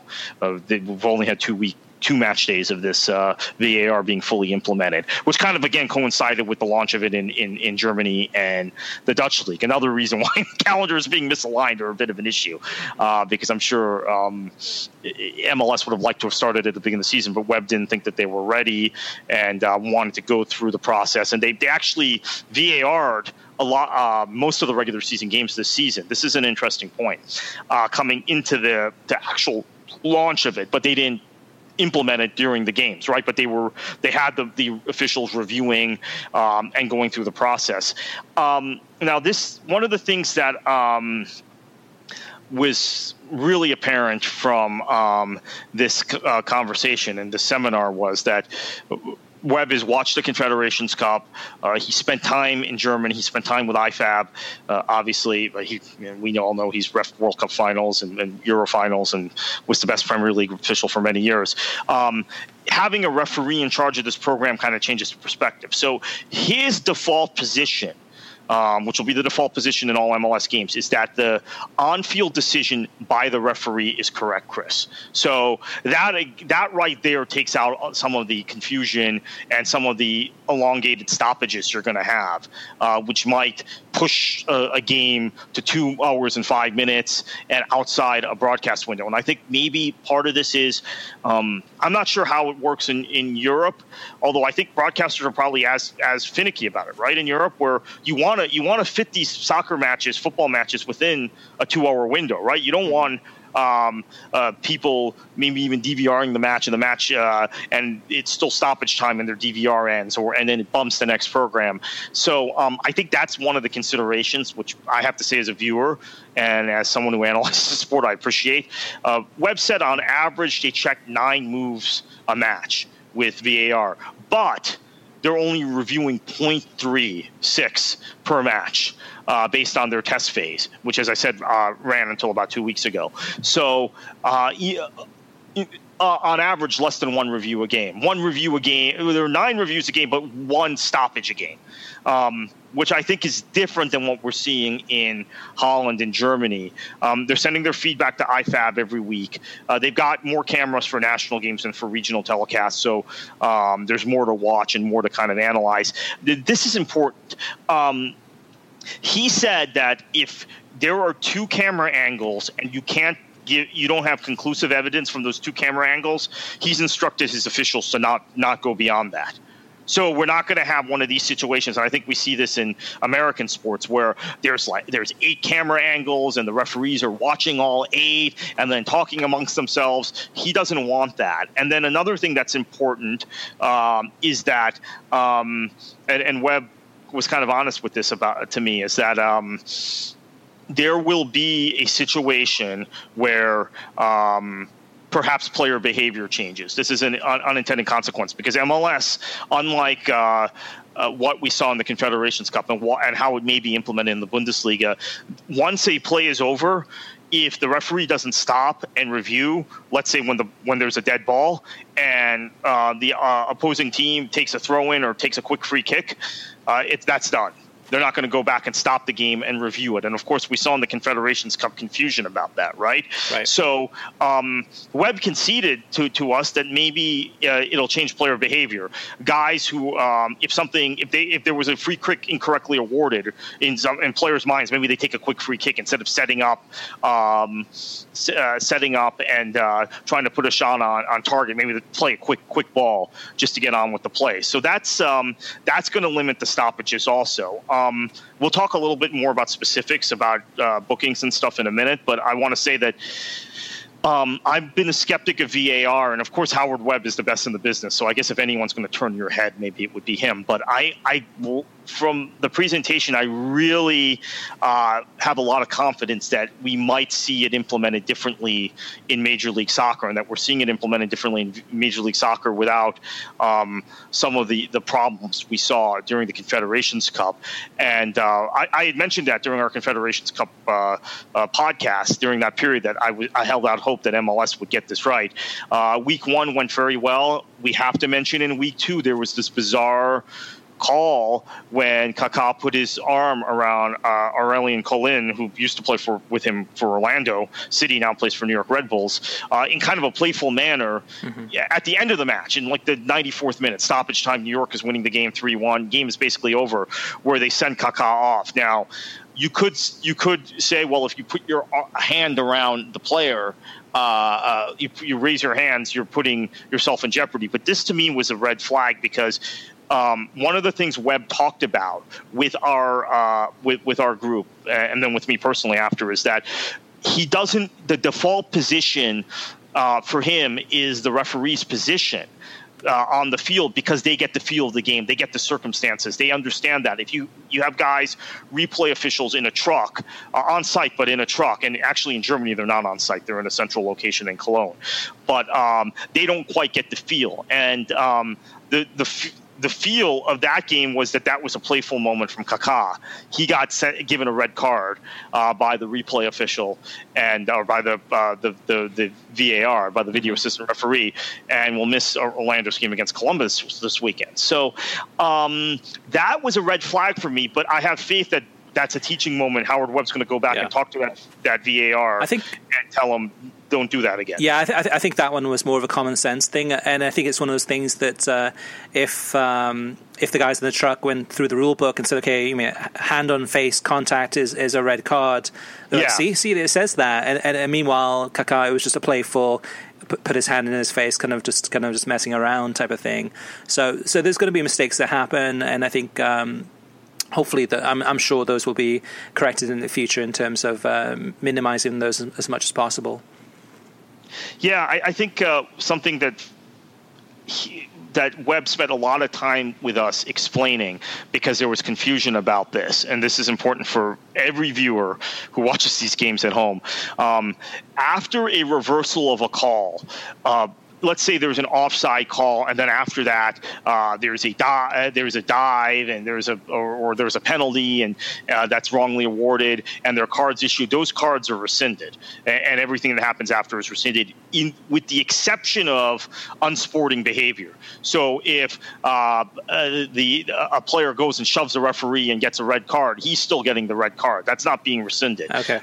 Uh, after the the foul, or if there's some you know gets in the referee's face and gets a yellow that's not being rescinded. So uh, they will rescind tactical fouls, if you want to call it that, but they will not rescind unsporting behavior, which is another way of protecting the referees, right? And um, so, and, so, so, Kartik, what happens? So, in the, in the Dutch Super Cup, there was, uh, and, actually Phil Schoen pointed this out in real time, which he did a fantastic job of doing it. But what happened was that one of the teams um, had a, uh, a, an incident in the penalty box that wasn't called. So, was it a foul? Was it not a foul? The play continued the the other team went all the way to the other end of the pitch and scored a goal, but then that one was called offside. Um, and then the referee came in with a video assistant referee, and he went back to the penalty decision and actually overruled his decision and called a penalty because there was a foul on the incident. But what would have happened? And actually, Phil Schoen pointed this out too. What would have happened if uh, if if the other team had gone back and had scored the goal, but it wasn't offside? Where does the where does the whistle blown? I mean, where do you stop stop and, and do you take the goal back? So this is the different interpretation here. Um, so uh, no, you don't take the goal back.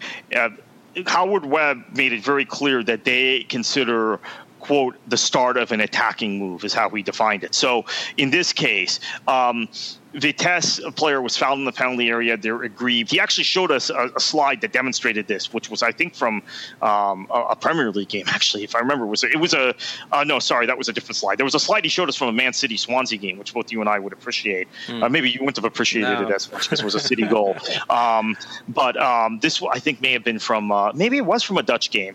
But um, basically, where um, there was a, there's a situation where there should have been a penalty awarded, but when the ball is cleared that's the start of a new attacking move. Mm-hmm. Okay? Yeah. So the replay official, once that's not called, the replay official in under Howard Webb's direction in Major League Soccer can only uh, review from the point where that attacking move begins. What uh, he okay. has clearly defined as an attacking move. So in this case, they would not go back and do that.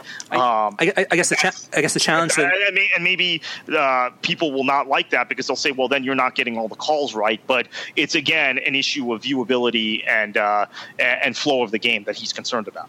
I, I guess the challenge, though, to to, to Kartik is uh, is consistency. So if MLS has a certain way of, of uh, using VAR, then you've got the Eredivisie, then you've got the Bundesliga, then you've got FIFA.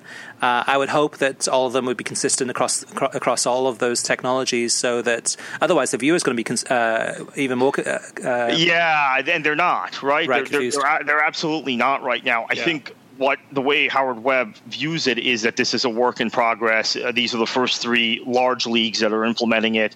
Uh, FIFA did it for the Confederations Cup. They're going to uh, they have a year of input from these three leagues. As he said, we're sending everything to IFAB every week to uh, create a template for the World Cup.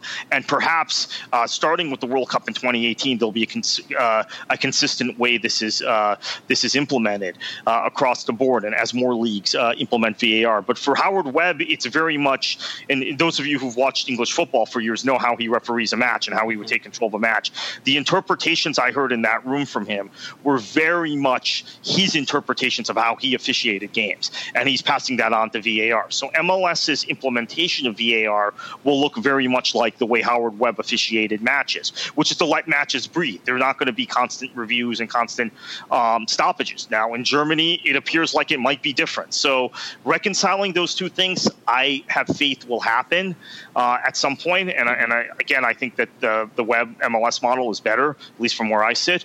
Um, but yes, it will be inconsistent right now. If you're watching an MLS game, uh, uh, one uh, on a Saturday evening, and then you're watching uh, uh, Bundesliga Sunday morning, uh, you might see differences. You will see differences in how this yeah. is implemented. But that's a great point, Kartik, too, especially for TV viewers and, and those watching uh, online streaming too, is that uh, we're going to have to get up to speed on the different technologies in terms of how they're interpreted uh, in these different leagues and competitions so that uh, we as soccer fans are, I mean, know which kind of set of rules that they're using. Uh, so a little bit of education on, on our side, and, and, I'm sure the TV broadcasters oh, will do right. that. So, so, so this was a, this is an important point. The Swansea Manchester City game we were talking about was a goal that was scored by David Silva, where Aguero uh, appeared to have crossed the end line. Um, and he didn't cross the end line. So basically, they would review that, and uh, or the ball didn't wasn't entirely over um, the goal goal line um, when uh, when Aguero played the ball back to Silva and Silva scored. So that would that that review would be a, a goal for Manchester City. Um, so that that was the talking oh, point from right. that game. But so he, uh, what Webb did is he went through these various scenarios, had had clips from from from different leagues, um, mostly MLS, but stuff from um, from Germany and England, and, uh, and we had well, one or two from Italy uh, that we went through, and kind of he taught us how the referee would handle this. And one of them was like that that uh, Dutch Super Cup, where basically, sorry, there should have been a free kick here, but this is the start of a new attacking move. Uh, this this uh, team might feel aggrieved, but the way we're interpreting in, in our league is um, that play is over. Uh, replay official, review official, you can only take from this point out, uh, forward. Um, which, which, is challenging though too, because because that one in that in that Super Cup was such a fast breakaway. Uh, it was yeah. kind of the the penalty incident happened, and within like like two seconds, the ball was already down towards the end of the, uh, end of the pitch, and uh, they had scored the goal, which had been called offside. So it doesn't give a lot of time. I mean, the the challenge with this one, Kartik, is that uh, in certain situations you could have a riot. I mean, if if you mean. Uh, you mean in terms of key decisions where it could go against the, the home team? Uh, in some ways, there's a lot more pressure on, on the match referees in this one to get it right uh, with no excuses. But I don't know. It's a different. Diff- I mean, it's not going to happen all the time uh, in this scenario, but. Um, I think they have to be careful about kind of how this is implemented because uh, I mean I could see, see, situations where fans getting extre- extremely upset uh, or feeling it is unfair. But uh, yeah, and and uh, Webb conceded that that there were going to be fans that would still feel like there was injustice, and and unfortunately uh, for those fans, the way he has decided to implement it in Major League Soccer.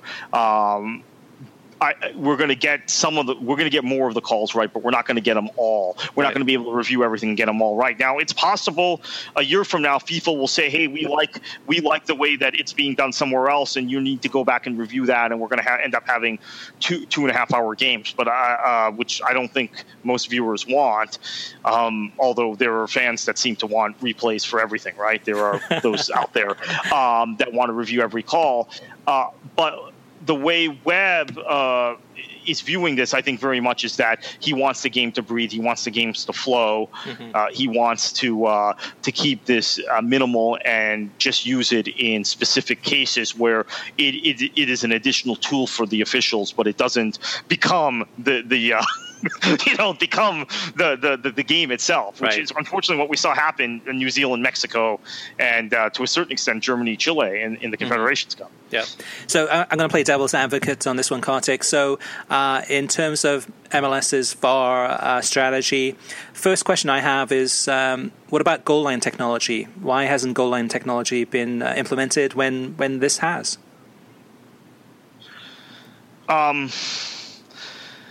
that's a really good question. Um, why they haven't done something that I, I, think is probably cheaper? On it. I mean, I don't know. I don't know the economics. I'm, I'm assuming goal line technology is is probably cheaper to implement than this.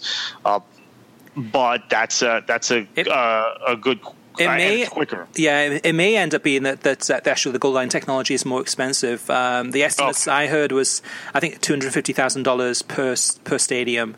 Uh, oh, wow. And then in terms of this program, um, I mean, I mean, other than kind of, you don't need a lot of technology on this one. I would think it's more about uh, man hours, and man hours probably not that expensive for uh, kind of these these referees sitting in a truck. Well, it, it, that, that's true. But uh, one thing Howard Webb mentioned, and, and I can attest to this because I've had these frustrations working in the game in this country, that uh, he feels like the officials in this country have not got enough high high level games. A lot of them are doing 30 NASL or USL games before they get to MLS, and the guys in the VAR truck even less, and that they're doing mostly college and uh, semi-pro games, uh, local games, and that that's uh, uh, he wants to get a situation where you have enough experienced officials to do both of these these functions at a high level, and, and we're not there yet. So right. um, it is it is manpower, and it is it is maybe manpower that isn't as qual- well qualified as uh, as we would hope they would be, but they'll they'll get there.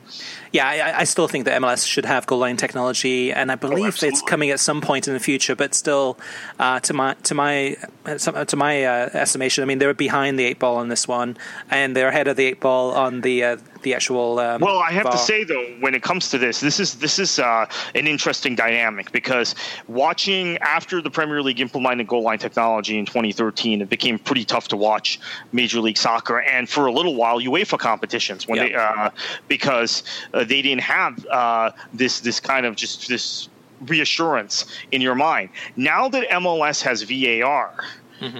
I don't know how that's going to affect my Premier League viewing at times. And I will tell you for, for NASL, uh, who's not part of this program, uh, it's going to be very difficult because there are a lot of complaints about the officials in, in, in NASL. Some of them are the very same officials that we have in Major League Soccer. And there's this effective kind of check of accountability um, in, in uh, in MLS that there isn't in NASL. So I think VAR, goal line technology, it affects how you, a viewer, also perceive what league you want to watch and what Yep. league you have confidence in. And um, not having goal line technology ha- had that did impact my confidence in my in MLS and in times my willingness to watch MLS. Uh, Honestly, Yeah, yeah, yeah, yeah. mi- uh, Mine too. In terms of uh, just feeling that, I mean, when it, and teams got cheated out of a goal, it's like this is not fair. I mean, this is a, a representation representation of the league itself. When and there have been some in MLS some really bad calls on that that Yeah. front in the last few years where um, I, I Orlando, remember I can think of a few. Yeah, the Orlando game I remember where the ball was the Orlando Philly game Yeah. where Philly had a yeah Philly got absolutely robbed in that game. That was last season. Mm-hmm. Um, I was at that game, but yeah, there've been there've been several examples like that. So, so why can't um, Howard, Howard Webb's team use VAR for goal line technology? Um, well, um, he, you know, I want to be careful how I say this. Uh, I get the impression they might. Really? Yeah, I get the impression Wow. that um, that that those are reviewable. That Wow. uh, it hasn't come up yet in the first two weeks, but that um, uh, they would be reviewable. But again, reviewing it um, still uh, it denotes a stoppage of time, and um, in the Premier League. You have a chip that goes off, so it's not the same thing. But yeah, I think um, the impression I got, and maybe we'll find this different in a in a couple weeks. The impression I got is that um, it, it will be th- those those very well could be reviewed. Okay, and and not to put you on the spot, Kartik, but but I, I wasn't invited to this Howard Webb uh, symposium, so I'm asking you the questions, which is which are, which are tough. But my last question, Kartik, is um, why is this called VR? Why isn't this called VAR? To add more complication to all the acronyms that are out there, VR to me think, uh, says virtual reality. It doesn't say uh, video re- uh, review. Um, I don't know. Uh, because we have uh, what we've done in um, in Major League Soccer and in uh, NASL and the USL. And this is this was an implementation of Peter Walton, another former uh, uh, Premier League official. He had he had all of our. Uh, linesmen they were called linesmen and lineswomen renamed as ARs in the US I don't believe they're are they in Britain are they called uh, Assistant referees, yeah. they are called ARs also. Well, Okay. uh, well, it'd be assistant referees, but but uh, I mean, the US loves to use acronyms, but Right. they're assistant referees, right? So I think the confusion between AR and VAR um, might have Okay. might be the, Uh, the reason yeah, for that. yeah, yeah. That's definitely plausible. That definitely makes sense. All right, Kartik. Anything else before we uh, wrap up here? No, that's uh, that that's about it. I mean, I have to say my faith uh, in this. I have a lot of faith in Howard Webb. Uh, I know Premier League fans love to beat up on him, particularly um, fans of uh, Liverpool who seem to think he was a Manchester United. Uh, Right. was a Manchester United fan, which I can assure you he's not. Yeah. Um, but I have a lot of faith in him, and the presentation gave me reassured me. And I think the reason Major League Soccer invited me was that I had been a skeptic on this show and very publicly and you know, uh, uh, in social media and in articles I've written. So I, I appreciate the invite from MLS, and, and they knew uh, he, he was the guy to help turn me around. But I, I like the way the direction they're going, MLS. But again, you, you're the most important point that we probably made in this discussion is what you said: the consistency between leagues, and there is no guarantee that the Howard Webb vision for for uh, VR or VAR will be the way it's implemented across the board right. uh, two three years from now.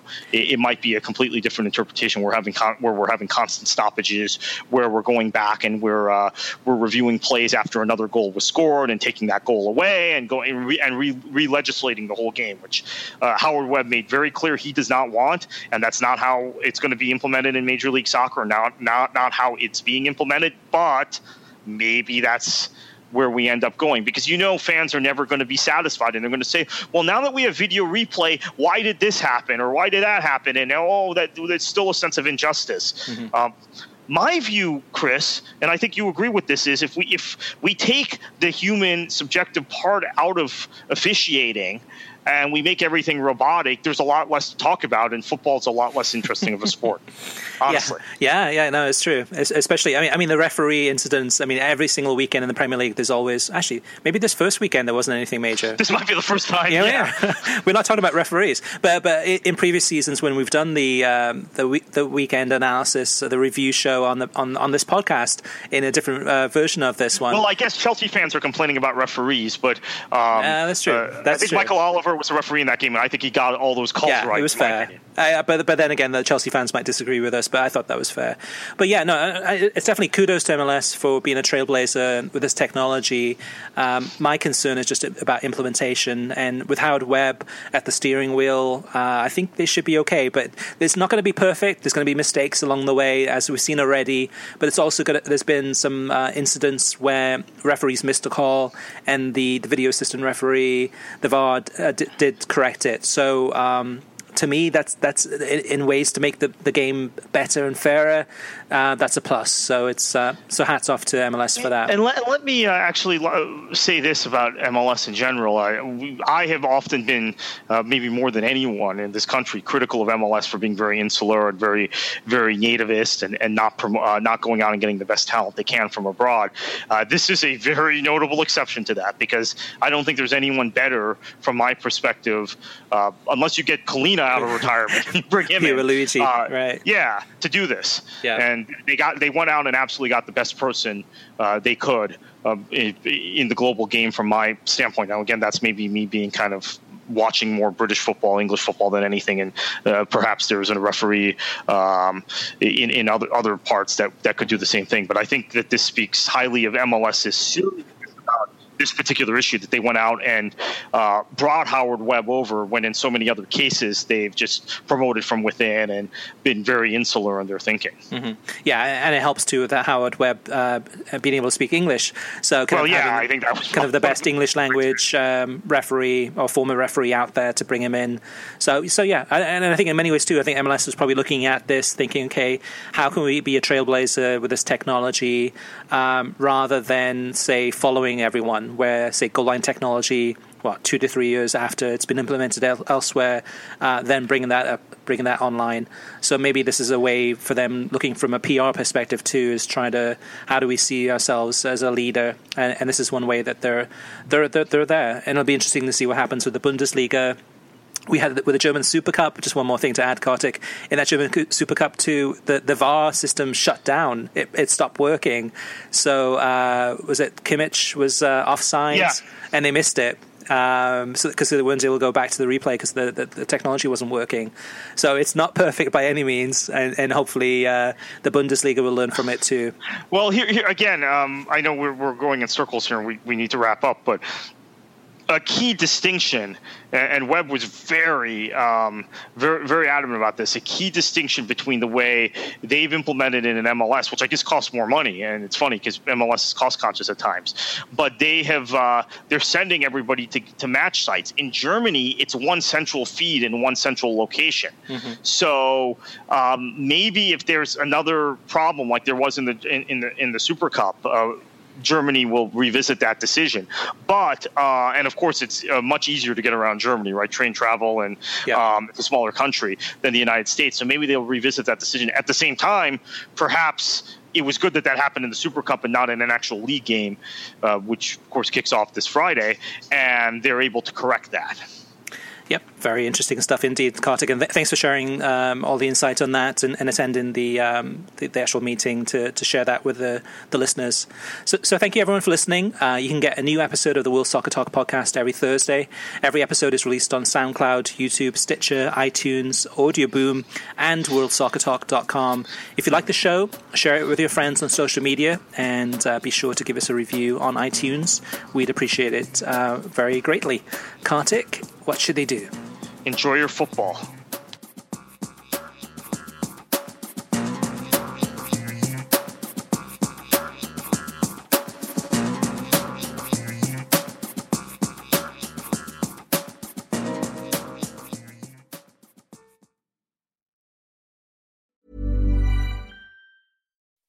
When you make decisions for your company, you look for the no brainers. If you have a lot of mailing to do, stamps.com is the ultimate no brainer. Use the stamps.com mobile app to mail everything you need to keep your business running with up to 89% off USPS and UPS. Make the same no brainer decision as over 1 million other businesses with stamps.com. Use code PROGRAM for a special offer. That's stamps.com code PROGRAM.